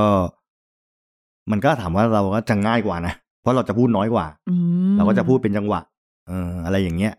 อืม ก็ถ้าเป็นคนภาคนำเขาจะพูดเกมพูดอะไรตลอดใช่ไหมถ้าถามว่ากดดันมันก็ไม่ไม่ค่อยเท่าไหร่ ก็ปกติเราก็ทำทำงานปกติอะไรอย่างเงี้ย ค่ะ อืม คนในหมู่นักพากย์ฟุตบอลนี้จะมีคำติดปากคำแบบคำอุทานติดปากไม่แน่ใจว่า แบบพี่ตะกี้ เคยคิดถึงสิ่งว่าเฮ้ยเราต้องมีคำอุทานติด เอาไม่ ปาก ไม่มี ด้วย นะ มัน เราไม่เคย เราไม่เคยคิดนะ ม คือเราก็ปกติอะนะ แต่มันอาจจะเป็นคำที่แบบ พอดีมันพูดไปเรื่อยบ่อยๆ มันก็เลยกลายเป็นติดปากเราไปเลยอะไรอย่างเงี้ย ม ก็เลยมีก็มีน้องๆแบบหลายๆคนในโซเชียลเอามาแบบตัดคลิปมา มาล้อเลียนสนุกๆอะไรอย่างเงี้ยก็มีเยอะก็เนี่ยตอนบรรยายพี่อดดี้วิศักดิ์ก็ก็จะมีเนี่ยโอ้โหแหมโอ้โหแหมเขาจะบอก ให้มาทายกันดีว่าสองพี่สองคนนี้จะพูดโอ้โหแหมกี่ครั้งอะไรอย่างเงี้ยเขาก็ตัดมาเต็มเลยเออเราก็ อืม เราก็ไม่รู้ตัวนะเออจริงว่ะอะไรอย่างเงี้ย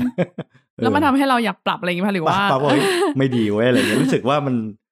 มัน ยังไงอ่ะมันก็ อืม ไม่ได้เป็นคำที่แบบ มันไม่ได้เป็นคำที่เออแบบ ออกมาแล้วแบบรู้สึกว่าเออคนคนประทับใจหรืออะไรเงี้ยมันก็เป็นแค่ความรู้สึก feeling โอ้โหแหมอะไรเงี้ยมันไม่ได้มีความหมายอะไรเลยเออ มันเหมือนกับว่าพอพอได้ภาคบอลไปเรื่อยๆ มีคนแบบคอยคอมเมนต์เราเราก็ค่อยๆ ปรับไปแบบนี้หรือเปล่า ใช่ใช่มีมีเราเราเรียนเรียนรู้จากคนดูนะ อืม เพราะว่าเขาเราก็จะรู้ว่าอะไรเป็นสิ่งที่แบบคนดูไม่ไม่ค่อยประทับใจอะไรเงี้ยมันก็มีแล้วก็ต้องพยายามตรงเนี้ย เราฟังก็ฟังเสียงสะท้อนตลอดเลย อืม อืมมันมันก็จะเป็นเรื่องที่ช่วยช่วยงานเราด้วยอะไรอย่างเงี้ยเพราะเขาก็อยากดูฟุตบอลที่สนุก อืม ม มีการบรรยายที่ทำให้เขาดูสนุกอะไรอย่างเงี้ย ค่ะ อืมเช่นเสียงเอ่ยไพอะไรเงี้ย อืม อืมบางไม่ทิ้งช่วงนานหรืออะไรอย่างเงี้ย อืม อะอะไรอะไรหลายอย่างที่เขาคอมเมนต์นึง ค่ะ อืมแต่ก็ถ้าเขาเป็นคอมเมนต์ที่แบบข้ออคติเงี้ยมันก็มีนะเอออย่างเช่นเขารู้ว่าเราเชียร์ลิเวอร์พูลเงี้ยเออเขาก็จะมอง อืม ว่าเอ้ยเราไบแอสหรือเปล่า อืม อย่างเงี้ยเราก็เรารู้ไอ้นี้ตรงเรารู้ตัวอยู่แล้ว เราก็ไม่ได้ไปไปสนใจมาก แต่ก็ต้องระวังแค่นั้นเองระวังตัวมากกว่า ค่ะ ภาคบอลไทยกับภาคบอลอังกฤษต่างกันไหมคะ แต่ต่างกันนะภาคภาคบอลไทย โดยเฉพาะทีมชาติไทยเนี่ยภาคง่าย เออ เพราะเรามีพวกอยู่ทั้งประเท ศนะเพราะฉะนั้นมันจะสามารถใส่ฟีลิ่งได้ อืม ไบแอดได้ ค่ะ แต่อย่าอย่าแบบไปไปเยอะแต่มันตามสถานการณ์อะไรเงี้ย ม ยิ่งตอนยุคอ่าถ้าให้ยุคแบบพีคๆก็คือยุคที่ซิโก้เป็นโค้ชเนี่ยจะ ค่ะ ที่ได้แชมป์อะไรหลายอย่าง ซึ่งซึ่งตอนนั้นคนไทยก็จะอินกับ ค่ะ กับทีมมาก อืม อะไรเงี้ยแล้วก็หลายหลายต่อหลายสิ่งเนี่ย มันก็เลยทำให้เราก็พากไปเหมือนเชียร์ไปด้วย อืม หรือบางทีเราเป็นปากสองเราเกิด รู้สึกตื่นเต้น บอลยิงเข้าอะไรเงี้ย ค่ะ แล้วก็อาจจะแทรกปากหนึ่งไปเลย โดยไม่รู้ตัว อืม แล้วแล้วทางปากหนึ่งปากสองก็จะจะดีใจนะไม่ได้เรียกอย่าเรียกว่าภาคเลย อืม ดีใจที่ทีมไทยได้ประตูอะไรซึ่งคนดูไม่ว่า อืม แต่ถ้าเราไปภาคกันกับพวกแมนยูลิพูล ไม่ได้ เรียบร้อยเลยเช็ค บิน ก็จะไปดีใจกับ อืม การได้ประตูของลิพูลหรืออะไรเงี้ยมันก็ อืม ใช่ไหมมันไม่เหมือนกันละฟีลลิ่งมันต่างกัน อืม อืมอืม คนดูก็มีทีมที่ชอบของเขาเนาะ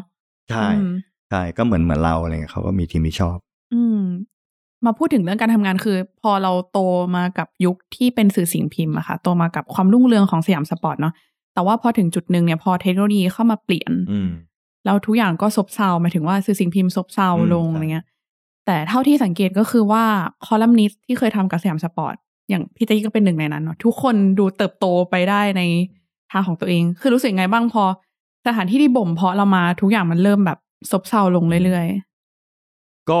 ก็รู้สึกใจหายเหมือนกันนะแต่แต่เรา อืม ผมยังทำงานอยู่นะ ๆ ค่ะ เพราะว่าสยามสปอร์ตเขาก็ปรับเป็นดิจิทัลไปหลายปีแล้วหกเจ็ดปีแล้วล่ะ อืม ตอนที่มันเริ่มจะ disruption มาอะไรเงี้ย แต่หนังสือพิมพ์ก็ยังขายอยู่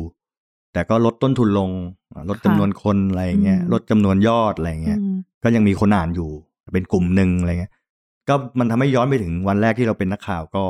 คนอ่านหนังสือพิมพ์ก็ไม่เยอะ อืม เหมือนตอนเนี้ยก็เหมือนตอนเนี้ยย้อนกลับไปครั้งแรกอะไรเงี้ย ม แต่ตอนเนี้ยมันเหมือนกับว่า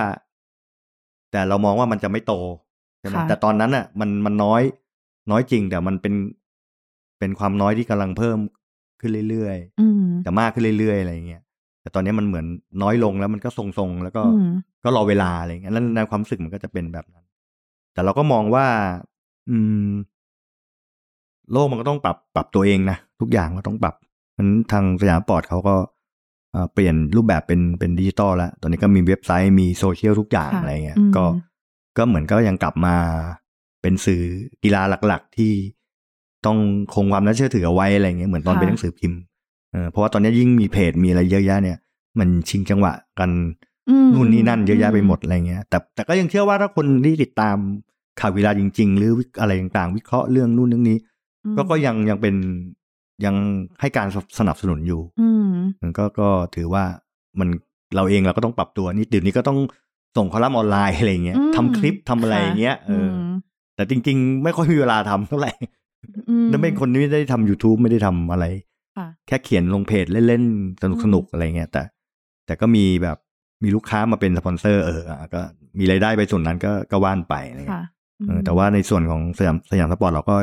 ยังทำงานอยู่ เพียงแต่เปลี่ยนรูปแบบ อืม มาเป็นดิจิตอลมาเป็นออนไลน์แค่นั้นเอง อืม การวิเคราะห์บอลสมัยก่อน ยุคก่อนๆกับยุคนี้มันมันมันมีความยากง่ายแตกต่างกันยังไงบ้างคะ ก็น่าถ้าถ้ายากง่ายคงเป็นเรื่องข้อมูลข่าวสาร อืม ซึ่งยุคก่อนมันมันหายาก อืม มันหายาก แล้วทุกทุกข้อมูลมันมีค่าอะไร ค่ะ แต่ยุคเนี้ยข้อมูลมันเยอะ อืม เยอะมากทั้งสถิติทั้งตัวเลขอะไรต่างๆ เนี่ย อืม อะไรคือคือสิ่งที่น่าสนใจที่สุดละ อืม ในข้อมูล อืม ไม่ใช่ว่าเราจะเอาสักมีข้อมูลอยู่ร้อยอย่างก็เอามาลงให้หมดอะไรเงี้ยมัน อืม ก็ไม่ใช่ก็ต้องเลือกด้วยว่ามันเป็นข้อมูลที่ดีอะไรเงี้ย ค่ะ ที่ที่เหมาะกับสถานการณ์ด้วยอะไรด้วยอะไรเงี้ยอืม อืมทำเรื่องฟุตบอลมาสามสิบปีนี้มีช่วงเบื่อไหมคะ ไม่ไม่ค่อยไม่มี อืม ก็สนุกยังสนุกอยู่อ่ะ อืม ก็เหมือนกับ คือถ้าถามว่าเราถ้าเราไม่ได้ทำงาน เราก็ต้องดูบอลอ่านเรื่องฟุตบอลอยู่นะ อืม แต่เพียงแต่ว่ามันเหมือนเรายังทำเรายังทำเหมือนตอนเราเป็นแฟนบอลแต่เป็นอาชีพ ค่ะ เออ อืม ก็ก็ทำให้มันดีอะไรอย่างเงี้ย แต่ อืม แต่ละวัน อย่างก็เบื่อมันก็ไม่มีช่วงไหนอะไรเงี้ยก็ยังสนุก อืม อยู่ เพราะว่ามันเหมือนข่าวมันมีทุกวันอะไรเงี้ย ค่ะ บางทีทำอาชีพนี้มันก็มีข้อดีอย่างคือ มันไม่จำเจอ่ะมันอาจจะจำเจในวิธีการ แต่ว่าตัวข่าวตัวประเด็นมันเปลี่ยน อืม เดี๋ยวมีเรื่องนู้นมาเรื่องนี้มาเรื่องนี้มา ให้เราได้กบคิดอะไรเงี้ย อืม อืมได้ได้ได้ตามได้วิเคราะห์อะไรเงี้ย อืม มันมีตลอดเวลาไงตรงนี้มันก็เลยมันทำให้เรายังมีการเคลื่อนที่อยู่ตลอดเออไม่ คือมีตัวละครใหม่ ใช่ ๆ มีใคร ใช่ เพราะนักบอลก็มี อ่า ใหม่ ๆ เข้ามา อ่า แต่ละรุ่นเปลี่ยนผ่านไปเรื่อยๆเนอะ ใช่ใช่อ่ะอย่างเงี้ยเรื่องโรนลโดเนี่ยทุกคนกำลังตามตามอยู่อ่ะ อืม มันก็น่าจะจบแล้วล่ะเพราะคนก็จะตามเรื่องลิขสิทธิ์บอลโลกแล้วเอ้ยถ่ายไม่ถ่าย ดูว่าครบไหมหกสิบสี่แมตช์อ่ะ เออ เห็นไหมมันก็มีเรื่องมาให้เราได้นี่อีกแล้วอะไร อืมอืม อืม พูดถึงบอลโลกเนี่ยอยากถามพี่ตะกี้เรื่องนี้เลยค่ะ ตอนนี้เรื่องนี้ก็ยัง ถกเถียงกันยังไม่จบใกล้ใกล้จะถึงวันเปิดอยู่แล้ว รอบนี้เราจะเป็นยังไงกันบ้างคะ คนไทยจะได้ดู ก็ บอลโลกไหม ก็คิดคิดว่าน่าจะได้ดูนะคิดว่าไม่น่าจะมีปัญหาอะไรมันก็อยู่ในกระบวนการนั่นแหละแต่ต้องใช้เวลาสักนิดหนึ่ง ค่ะ อะไรแบบเนี้ยแต่เพียงแต่ว่า เออจริง ๆ ถ้าถามส่วนตัวคิดว่ารัฐบาลหรือการกีฬาแห่งประเทศไทยก็ไม่ไม่จำเป็นต้องมารับผิดชอบอะไรว่าต้องซื้อบอลโลกให้คนไทยดูนะ ค่ะ เพราะมันก็ไม่ใช่หน้าที่ อืมม ของรัฐบาล ค่ะ หรือว่าของของกอทที่เป็นหน่วยงานรัฐเนี่ยไม่ไม่ใช่ว่ามันก็น่าจะเป็นภาคเอกชนต้องลงทุนตรงนี้อะไรแบบเนี้ย ม แต่ว่าตัวเอกชนก็ด้วยเศรษฐกิจด้วยแรงต่าง ค่ะ ด้วยตัวกฎกติกาที่ทางกสทชตั้งขึ้นมา มันก็ทำให้การลงทุนมันก็ยาก ค่ะ อืม ก็เลยกลายเป็นกลายเป็นว่าอ่ะเรื่องย้อนมาทางนี้เพราะจริงๆทีมชาติไทยเราไม่ได้ไปบอลโลกเนี่ย อืม เออถ้าไทยไปบอลโลกเนี่ย ถ้ารัฐบาลจะเออมีส่วนอันนี้ก็มันก็ก็โอเคนะเพราะคนไทยก็จะได้ดูทีมชาติไทยเล่นบอลโลก อืม แต่เนี่ยมันเราไม่ได้ไปฟุตบอลโลกอะใช่ไหมวิว่ารัฐบาลหรือกกตไม่จำเป็นต้องมาแบกรับความรับผิดชอบอะไรอย่างนี้ ให้คนด่าทำไม อืม เออ มันก็เป็นเรื่องของภาคเอกชนเพราะเมื่อก่อนสมัยเราเด็กๆ สมัยพี่เด็กๆก็คืออ่าโทรทัศน์รวมการเฉพาะกิจก็คือทีวีพูนเนี่ยสามห้าเจ็ดเก้าสิบเอ็ดอะไรอย่างเงี้ย ค่ะ รวมรวมทุนกันซื้อลิขสิทธิ์แล้วมาถ่าย อื ใช่ไหม ลงก็ลงขันกัน ค่ะ ซึ่งซึ่งหลักการเนี้ยมันก็ถูกต้องนะ หรืออาจจะเปิดโอกาสให้เอกชนก็ได้ลงทุนคุณก็ต้องไปแก้กฎอะไรแบบเนี้ยคือเขาลงทุนพวกเปทีวีเงี้ยอย่าง ค่ะ อย่างทูวิชั่นอะไรเงี้ย ม อ่ะซื้อมาเขาต้องทำก็ต้องเมควันนี้คืนไม่ใช่ อืม เขาจะลงทุนไปทำไมก็เป็น ค่ะ เคเบิลทีวีใช่ไหม อื เอออะไรต่างๆเนี่ยมันมันน่าจะเป็นส่วนนั้นมากกว่า อืม แต่คราวเนี้ยพอมารับหน้าเสือตรงนี้ก็ ก็เลยโดนด่า ค่ะ แต่ก็ยอม ยอมยอมที่จะโดนด่าเดี๋ยวอาจจะมีม้าขาวอัศวินขี่ม้าขาวมา อ่า อยากรู้เรื่องการทำงานบ้างค่ะว่า พอเป็นบอลโลกเนี่ย ซึ่งมันก็ต่างจากบอลอังกฤษเนาะแล้วก็บอลไทยด้วยเนี่ย เวลามันมีเทศกาลระดับโลกแบบเนี้ย มันวิธีการทำงาน โอ้โห เป็นยังไงหนัก หนัก มากแค่ไหน มันต้องดูไง อืม คือข้อแรกเราต้องดูบอลไง อืม เพราะถ้าเราไม่ดูบอลเนี่ย เราก็จะไม่รู้ว่ามันเกิดอะไรขึ้น อืม ใช่ไหมมันพอไม่รู้เกิดหรือเราอาจจะไปอ่านจากคนนู้นคนนี้มาพูดเนี่ย มันก็ตลกแหละ ค่ะ มันก็ไม่ใช่หรืออาจจะได้ข้อมูลไม่ครบถ้วนก็ได้คือถ้าเราดูกับตาเราเห็นว่ามันเกิดอะไรขึ้นเนี่ยแล้วมันต้องดูทุกแทบทุกวันใช่ไหม ค่ะ เนี่ยวิธีการนอนมันก็ต้องปรับแหละ อืม อืม เอออาจจะไม่ได้ทุกคู่แต่ว่าก็ เก้าสิบเปอร์เซ็นต์อะไรอย่างเงี้ย ค่ะ อาจจะนอนต้องนอนแบบเช้าหน่อย อืม แล้วแต่เวลา แต่ช่วงครั้งนี้มันถ่ายทอดสดช่วงอะไรนะหกโมงเย็นสองสามทุ่มตี ค่ะ สองก็มี อื สามเวลา อืม อืม อืม ในเวลามีเทศกาลบอลโลกอย่างนี้ในแต่ละครั้ง อืม คือพอโลกมันก็เป็นเรื่องของเทคโนโลยีแล้วเนาะมันมันมีมันมีอะไรใหม่ๆในเรื่องของเทคโนโลยีในการถ่ายทอดสด หรือว่าเกี่ยวกับการทำงานในช่วงบอลโลกอะไรไหมคะแบบ มีอะไรเกิดขึ้นใหม่ ๆ ในวงการการทำงาน ฟุตบอลบ้างไหม ก็ส่วนใหญ่จะเป็นเรื่อง ถ้าเรื่องของสื่อก็ปกติ อืม ก็แค่ว่ากระบวนการทำงานมันก็ มันไม่ไม่ใช่ยุคส่งแฟกซ์แล้วมันก็ ส่งเมลส่งอะไรกัน อืม ก็คลิปอะไรก็ว่านไปนะ ค่ะ มันก็ก็เปลี่ยนไปตามยุคสมัย แต่ว่าไอ้ที่เปลี่ยนมากก็อาจจะเป็นเรื่องของพวกโปรดักชันในการถ่ายทอดสดมากกว่า อืม เออระบบตอนเนี้ยมันเป็น 4K 8K ค่ะ อะไรไปแล้วใช่ไหม อืม มันมันยิ่งกว่า HD แล้วอะ อืม ใช่ไหมแต่บ้านเรามันยังมันยังรับ อืม พวก 4K อะไรไม่ได้นะใช่ไหม อืมอืมอืม เรา เอ่อ ยัง HD อยู่ แต่เขาไปนู่นล้ำนู่นแล้ว อืม อะไรแบบนั้นนะแล้วก็อ่าความความละเอียดของของของการถ่ายทอดสดเขาเขาจะสูงขึ้น อืม ใช่ไหมกราฟิกคอมพิวเตอร์ก็มีบทบาทโหทุกสิ่งทุกอย่างมัน มันเป็นฟุตบอลแมตช์หนึ่งที่แบบมีอะไรหลายอย่างเยอะมาก กล้องก็เกือบยี่สิบ20 ตัวแล้ว อืม ใช่ไหมกล้องถ่ายทอดสดเกือบยี่สิบ20 ตัวแล้วไม่นับกล้องพวกกล้องประจำแบบ ค่ะ ตามโค้ชตามแฟนบอลตามนักบอลอะไรอย่างนี้อีก อืม โอ้มันเป็นกระบวนการที่แบบ มันเปลี่ยนแปลงไปเยอะกว่าเมื่อก่อนมากที่ อาจจะมี กล้องสักหกเจ็ดตัวอะไร อืม ตั้งตรงหลังตั้งตรงนี้ อืม เดี๋ยวนี้มีทั้งไอ้เครนนี่จบไปละมีสไปเดอร์แคมเลยวิ่ง เป็น นัวเนียอยู่ อืม ข้างบนเราใช่ไหม ม เออ ยังมีโดรนอีก ม เออนี่โดรนก็มีบทบาทในการถ่ายทอดสด อืม ด้วย ม เยอะเลย เอออย่างแล้วอย่างตัวประเด็นเนี่ยมีไหมแบบ โอเค เหมือนยุคก่อนมันก็เป็นยุคที่ติดตามข้อมูลข่าวสารยากเนาะอย่างต่างประเทศเขามีแบบวิธีการเขียนสกู๊ปหรือประเด็นที่มองหรือเรื่องอะไรต่างๆแม้กระทั่งไทยเองมีแบบเปลี่ยนไปไหมพอเป็ ไอ้ น นี่พี่ว่าไม่เปลี่ยนนะ มันก็ อืม ยังเป็นเรื่องเอ่อเดิม ค่ะ ๆ เป็นเรื่องประของประเด็นข่าวเดิมๆ เหมือนเดิม เหมือนที่ผ่านๆมา ใครทำอะไรที่ไหนอย่างไร เพราะอะไรอะไรมันก็ยังเป็นเรื่องที่คนก็อยากรู้อยู่ อืม แค่นั้นเอง อืม เพียงแต่ว่าอาจจะเป็นรูปแบบ อืม เอ่อบางคนอาจจะเขียนหลงสือพิมพ์ อืม เว็บไซต์ทำคลิปอะไรต่างๆเนี่ยเขาก็ อืม ก็เป็นรูปแบบในการนำเสนอแค่นั้นเอง ค่ะ แต่ประเด็นเนี่ยพี่ว่ามันไม่มีอะไรที่จะผิดเพี้ยนไปจากที่เราทำงานแรก ๆ เลย เพราะเรามันเป็นเรื่องที่เรายังต้องรู้อยู่ อืม อันเงี้ยใครจะได้ลงมั่งสิบเอ็ดคนแรกเนี่ยอ่าใช่ไหม อืม ใครเจ็บเออแล้วทำไมเกิดอะไรขึ้นมีปัญหาอะไรในทีม อืม อืมอะไรต่างๆ เหล่าเนี้ยมันก็ยังเป็นเรื่องเดิมอยู่ อืม อืม แต่พูดถึงคือถ้าเราย้อนกลับมามองโครงสร้างพื้นฐานของคนไทยเนี่ยคือ ถ้านับความจริงพอพอเราจะพยายามเข้าถึงการดูฟุตบอลอย่างถูกลิขสิทธิ์เนี่ยคือมันค่อนข้างเป็นไปได้ยากเนาะแต่ว่าพอในยุคเทคโนโลยีอ่ะ คือเราสามารถถ้าพูดตามความจริงค่ะเราสามารถพิมพ์เข้าไปในเว็บไซต์แล้วบอกว่า ดูลิหาบอลหาลิงก์บอลดูได้ หรือว่าอย่างกรณีที่พี่ตะกี้บอกว่า เราอยากรู้ว่าสิเอ็ดคนที่จะลงมีใครบ้างจริงเพจ ในเพจของตัวทีมเองอะอย่างบอลอังกฤษเขาก็มีการลง ก็ อยู่ตลอด ใช่ใช่เขาลงแต่เอ่อแต่ถ้าเป็นฟุตบอลอังกฤษเนี่ยเขาจะมีเวลา เขาจะไม่ให้ใครลงก่อนหลัง ทุกคนจะต้องลงพร้อมกัน สมมุติว่าบอลจะเตะ อ่าสองทุ่ม ค่ะ หนึ่งทุ่มตรงเนี่ย ปล่อยข่าวได้ ถ้าใคร อืม ถ้าใครไปล้ำเส้นไปปล่อยก่อนไปแบบ เป็นสื่อนะ อืม ก็จะโดนลงโทษอะไร ค่ะ คือทุกอย่างต้องมาพร้อมกัน ถ้าเป็น อืม สื่อ แต่ถ้าเป็นพวกแฟนบอลที่ทำโพงเพจเขาอาจจะไปซอกแซกมาไง อันนั้นก็อีกเรื่องก็เขาไม่ไปรับผิดชอบอยู่แล้ว อ๋อ เพราะยังไง เพราะยังไงสื่อมันต้องรับผิดชอบ อืม แต่คนที่เป็นแฟนบอลไม่ได้รับผิดชอบอะไรนี่ อืม ลงผิดมันก็ลบมันก็อะไรไม่ได้มีใครสนใจไม่ต้องมารับผิดชอบเรื่อง อืม แต่ถ้าลงถูกหรืออะไรก็รับผิดชอบ อืม รับชอบอะไรอย่างเงี้ยเอออะไรทำนองนั้นก็มันก็เป็นสองส่วนที่แยกกันมันเขาก็ค่อนข้างมีแบบแผนในการทำงาน อื มันก็ค่อยๆมันไอ้ที่ว่าเปลี่ยนมันก็อาจจะเป็นเรื่องนี้มากกว่าปรับไม่ใช่ว่าใครจะมาสื่อเนี้ยต้องการความเร็วไม่ใช่ ถ้าทุกอย่างต้องไปพร้อมกันหมด อืมอืม เราก็เคยแบบตอนเคยไปทำงานภาคสนามเมื่อสักช่วงก่อนโควิดอะไรอย่างเงี้ย ก็ได้ได้ข้อมูลมา แล้วทางทางพิมพ์ลิกเขาจะมีผู้จัดการฝ่ายสื่อเขาจะมาเดินดูแลอยู่อ่าแจกแจกอย่านะ อย่าเพิ่งอย่าเพิ่งเล่นทวิตเตอร์นะฮะ อืม ให้ให้ให้เวลาตึกค่อยเล่นลงหนึ่งชั่วโมงหกสิบนาทีก่อนแข่ง ค่อยลง อืม อืม คือเขามีกำหนด เขามีกำหนดไว้สำหรับสื่อนะสำหรับสื่ออ อืม มันทุกคนก็ต้องเป็นต้องพร้อมกันเรื่องพวกเนี้ย ส่วนเรื่องอื่นก็แล้วแต่แยกประเด็นกันไปใช่ไหม คือแค่สงสัยว่าพอ โอเค คนไทยไปเข้าถึงการดูบอลอ่ะลิงก์เถื่อนบ้างอะไร อ่า ว่า อ่า ไป หรือว่าแม้กระทั่งมีเพจเกิดมามากมายอย่างเนี้ยคนทำงานสื่อที่เป็นนักข่าวกีฬาเลยเนี่ยทำงานยากขึ้นไหมหรือมันแบบ มันมีไหมส่งผลอะไรกับการทำงานเราบ้างไหม ก็ถ้ามีก็อาจจะเป็นความรู้สึกว่าเฮ้ย มันทำไมมันเร็วจังว่าอะไรเงี้ ย อืม ทำไมมันไปก่อนอะไรเงี้ย อืม เออแต่โดยโดยพื้นฐานเราก็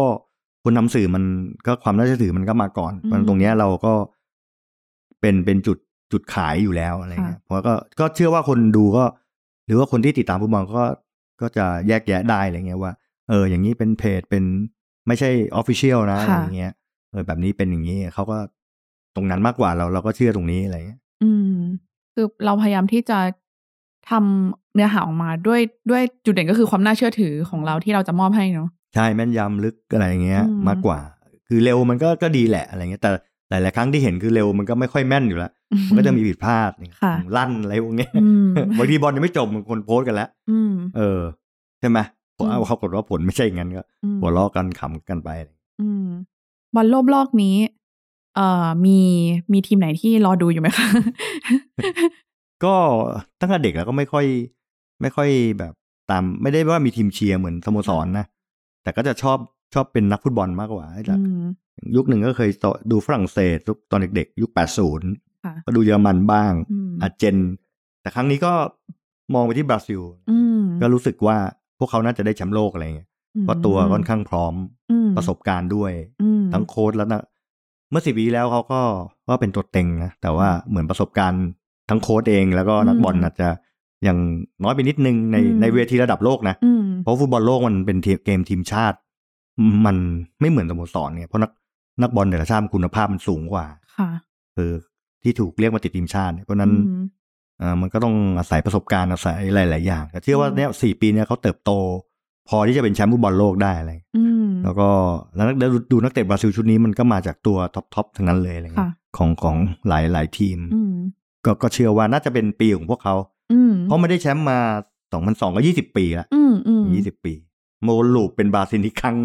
อืม เพราะตอนเนี้ยและอย่างคือคู่แข่งมันไม่เยอะด้วย ค่ะ อิตาลีก็ตกรอบไม่ได้มา อื ใช่ไหม เยอรมันก็เพิ่งจะฟอร์มทีมแบบสายเลือดใหม่ อืม สเปนก็ยังเป็นวัยรุ่นอยู่ อืม เป็นทีมที่ดีนะที่ ค่ะ ฝรั่งเศสก็อาจจะขาดตัวหลักๆไป อืม อะไรเงี้ย แล้วก็หลาย ๆ อย่างคืออังกฤษก็ก็ดีขึ้นมา อังกฤษก็ อืม ประสบการณ์ ตัวฝรั่งเศสเองอาจจะมีอาถรรพ์เรื่องแชมป์ แชมป์บอลโลก แชมป์ฟุตบอลโลกพอปีต่อมาจะจะตกร อบ มันก็ตลกดีเหมือนกันนะก็ อืม มันมีหลาย ๆ ปีมาตั้งแต่ปี เอ่อสองพันสองมาเนี่ย ใครเป็นแชมป์ฝรั่งเศสก็เป็นแชมป์ปีเก้าแปดใช่ไหม พอปีสองพันสองก็มาป้องกันแชมป์ก็ตกรอบแรกเลย อะไรอย่างเงี้ย หรือหลายต่อหลายทีมบราซิลก็เหมือนกันเนี่ย ทุกคนก็แบบเลยมองว่าเอออาจจะมีอาถรรพ์อยู่เปล่าครั้งที่แล้วฝรั่งเศสเป็นแชมป์ใช่ไหมแชมป์ ค่ะ ฟุตบอลโลก ครั้งนี้ก็อาจจะอาจจะไม่ตกรอบแรกอาจจะไม่ได้ไม่ไปไม่ถึงดวงดาวอะไร อืมอืมอืม ก็เลยมองเลยมองบราซิลว่ามีโอกาส อืม อืม แฟนบอลต่างชาตินี้เขาเขาแบบเชื่อเรื่องอาถรรพ์อะไรอย่างงี้ไหมคะ ก็มี บ้างนะ อืม บางคนก็มีความเชื่ออยู่อะไรอย่างเงี้ย อืม แต่ก็ลึกๆแล้วเขาก็ก็เชียร์ตามหน้าเสือของเขาอ่ะเขา อืม รักชาติเขาอยู่ แล้ว อืมสำหรับสำหรับทีมต่างๆอะไรอย่างเงี้ย โอเคค่ะเอ่อคำถามนี้เป็นคำถามสุดท้ายค่ะ อยากรู้ว่าพอทำงานมาสามสิบปีแล้วมีความฝันอะไร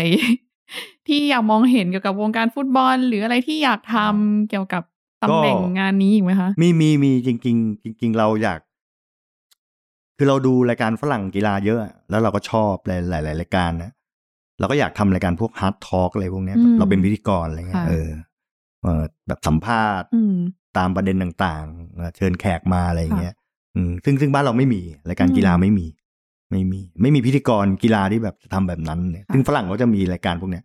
เออมันก็สนุกดี อะไรเงี้ย อืม เออ อยากทำอืม แล้วก็ อืม แต่ก่อนมันมีอ่าของอ่าเคเบิลทีวีที่สิงคโปร์เนี่ยเขาก็จะมีแบบเขาก็เคยเปิดโอกาสให้ให้คนไทยไปทำงานด้วย กับกับฝรั่งไปนั่งวิเคราะห์อะไรเงี้ย อืม เออตอนนนเราก็คิดว่าเอ้ยถ้าไปถึงนั้นได้ก็จะโอเคอะไร อื แต่ ม แต่มันก็ไม่มีละอืม ค่ะ ก็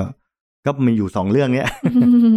แล้ววงการฟุตบอลนะคะ เอาไทยก่อนก็ได้ เราอยากเห็นอะไร อืม คือตอนเนี้ยมันเหมือนกับฟุตบอลไทยมันเหมือนเดินเดินผิดทางอ่ะมันมัน อืม มันผิดทาง ค่ะ ในการสร้างรากฐานของของ อืม ฟุตบอลนะนะทุกวันนี้เราจะเห็นว่าหนึ่งนักทีมเจ้าของทีมก็จะเป็นนักการเมืองแล้วเป็นส่วนใหญ่ซึ่ง อย่างฝรั่งเขาจะเขาจะพูดตรงว่า ไม่ได้มีกฎห้าม แต่ อืม จะเป็นเอ่อสามัญสำนึกที่รู้เลยว่า พวกนักนักการเมืองไม่ควรมาทำบอลไม่ควรมาทำทีม ควรเป็นเรื่องของภาคธุรกิจมากกว่า นะนั่นก็นั่นก็มันก็เป็นจุดที่ว่าส่วนหนึ่งแล้วเดี๋ยวเนี้ยมันก็จะมีพวกธุรกิจสีเทา อืม อ่าพนันบ้างอะไรบ้างมาเป็นเจ้าของทีม ซึ่ง อืม ตรงเนี้ยมันยิ่ง มันยิ่งละเอียดอ่อนเลยนะอืมนะถ้าถ้าถ้ามีธุรกิจเกี่ยวกับกับพนันมาเป็นเจ้าของทีมบอลเนี่ย เราจะมั่นใจได้ไงว่าทีมนั้นจะไม่เล่นเพื่อล้มบอลหรืออะไร อื ล้มผลการแข่งขันหรืออะไรใช่ปะ อืม อันนี้เป็นเรื่องละเอียดอ่อนยังฝรั่งเขายังมีข้อห้ามแม้กระทั่งญาตินักบอลน่ะไปยังไปแทงพนันไม่ได้เลย ถ้าเขาสืบรู้มาก็มีปัญหาทันที อืมอืม ซึ่งถามว่าสืบรู้ยังไง มันก็อาจจะเป็นข้อดีที่ว่าในสังคมอย่างที่อังกฤษเขาก็จะทุกคนเป็นหูเป็นตาหมดอยู่แล้ว ค่ะ อย่างอย่างว่าเราเป็นบริษัทพนันเปิดเขาของเขาถูกกฎหมายนะ ค่ะ ของบ้านเราไม่ไม่ถูกของเขามี อืม ตาม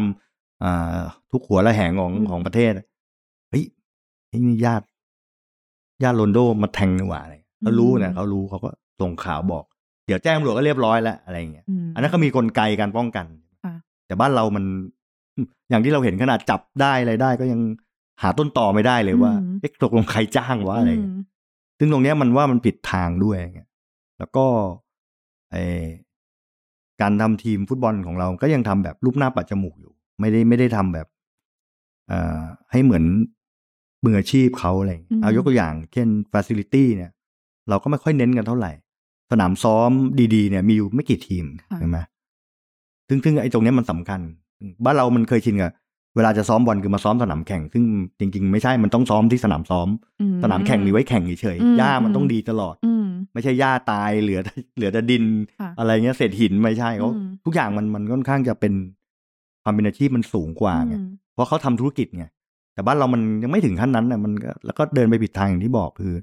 คืออยากให้ภาคเอกชนมาลงทุนเนี่ย อืม มากกว่าที่จะเห็นเป็นนักการเมือง ซึ่งมันมีพร็อพกันพร็อพกันด้าหรือเปล่า อ๋อ เดี๋ยวมา ถ้าเออทำไม อันนี้อยากถามพอดีว่าทำไมแบบ พอเป็นนักการเมืองมาถึงไปลงทุนเรื่องนี้แล้วถึงมอง มันก็ ว่า คือผลประโยชน์ทับซ้อนอย่างหนึ่ง อืม ในรูปแบบหนึ่งแค่นั้น ค่ะ เองคะแนนเสียงอะไรเงี้ยถ้าพูด อืม พูดถึงนะ อืม ต่างๆ นานาอะไรเงี้ยมันก็เลยเหมือนมันเราเราไม่ได้เดินตามพิมพ์เขียวเขาไงแล้วถ้าเราดูตัวอย่างญี่ปุ่นเป็นตัวอย่างญี่ปุ่นเนี่ยคือทีมฟุตบอลเขาก็คือภาคธุรกิจล้วนๆ ค่ะ โอเค ญี่ปุ่นอาจจะได้เปรียบตรงที่สินค้าระดับโลกเขาอยู่ตามเมืองต่าง อืม ๆ เมืองคาวาสกิเมืองนู่นนี่นั่นเลยเขา ค่ะ ใช่ไหมเขาก็สามารถจะซัพพอร์ตนั้นเอกชนก็ลงทุนได้ อืม อะไรแบบนั้นนั่นก็นั่นก็ส่วนหนึ่งนะว่าแต่เรื่องแล้วก็เรื่องแฟนบอลก็ เราก็ต้องปลูกฝังว่าเอ้ยคุณดูบอลทำไม อืม มันก็ไม่ใช่แค่สนุกอย่างเดียวนะมันมันมีอะไรหลายอย่างที่ อืม ที่ประกอบกันเป็นฟุตบอลแมตช์หนึ่งอะไรอย่างเงี้ย ค่ะ เออเพราะฉะนั้นเรื่องย้อนมาบอกว่าบางทีถ้าไม่ใช่บิ๊กแมตช์คนไทยก็ไม่เข้ามาดู อืม ไม่ใช่เมืองทองบุรีรัมย์หรือเมืองทองบีจีอะไรต่างๆอะ อืม คนก็ไม่เข้าดู ถ้าเตะกับทีมน้องใหม่ก็น้อย อืม อะไรอย่างเงี้ย อืม ซึ่ง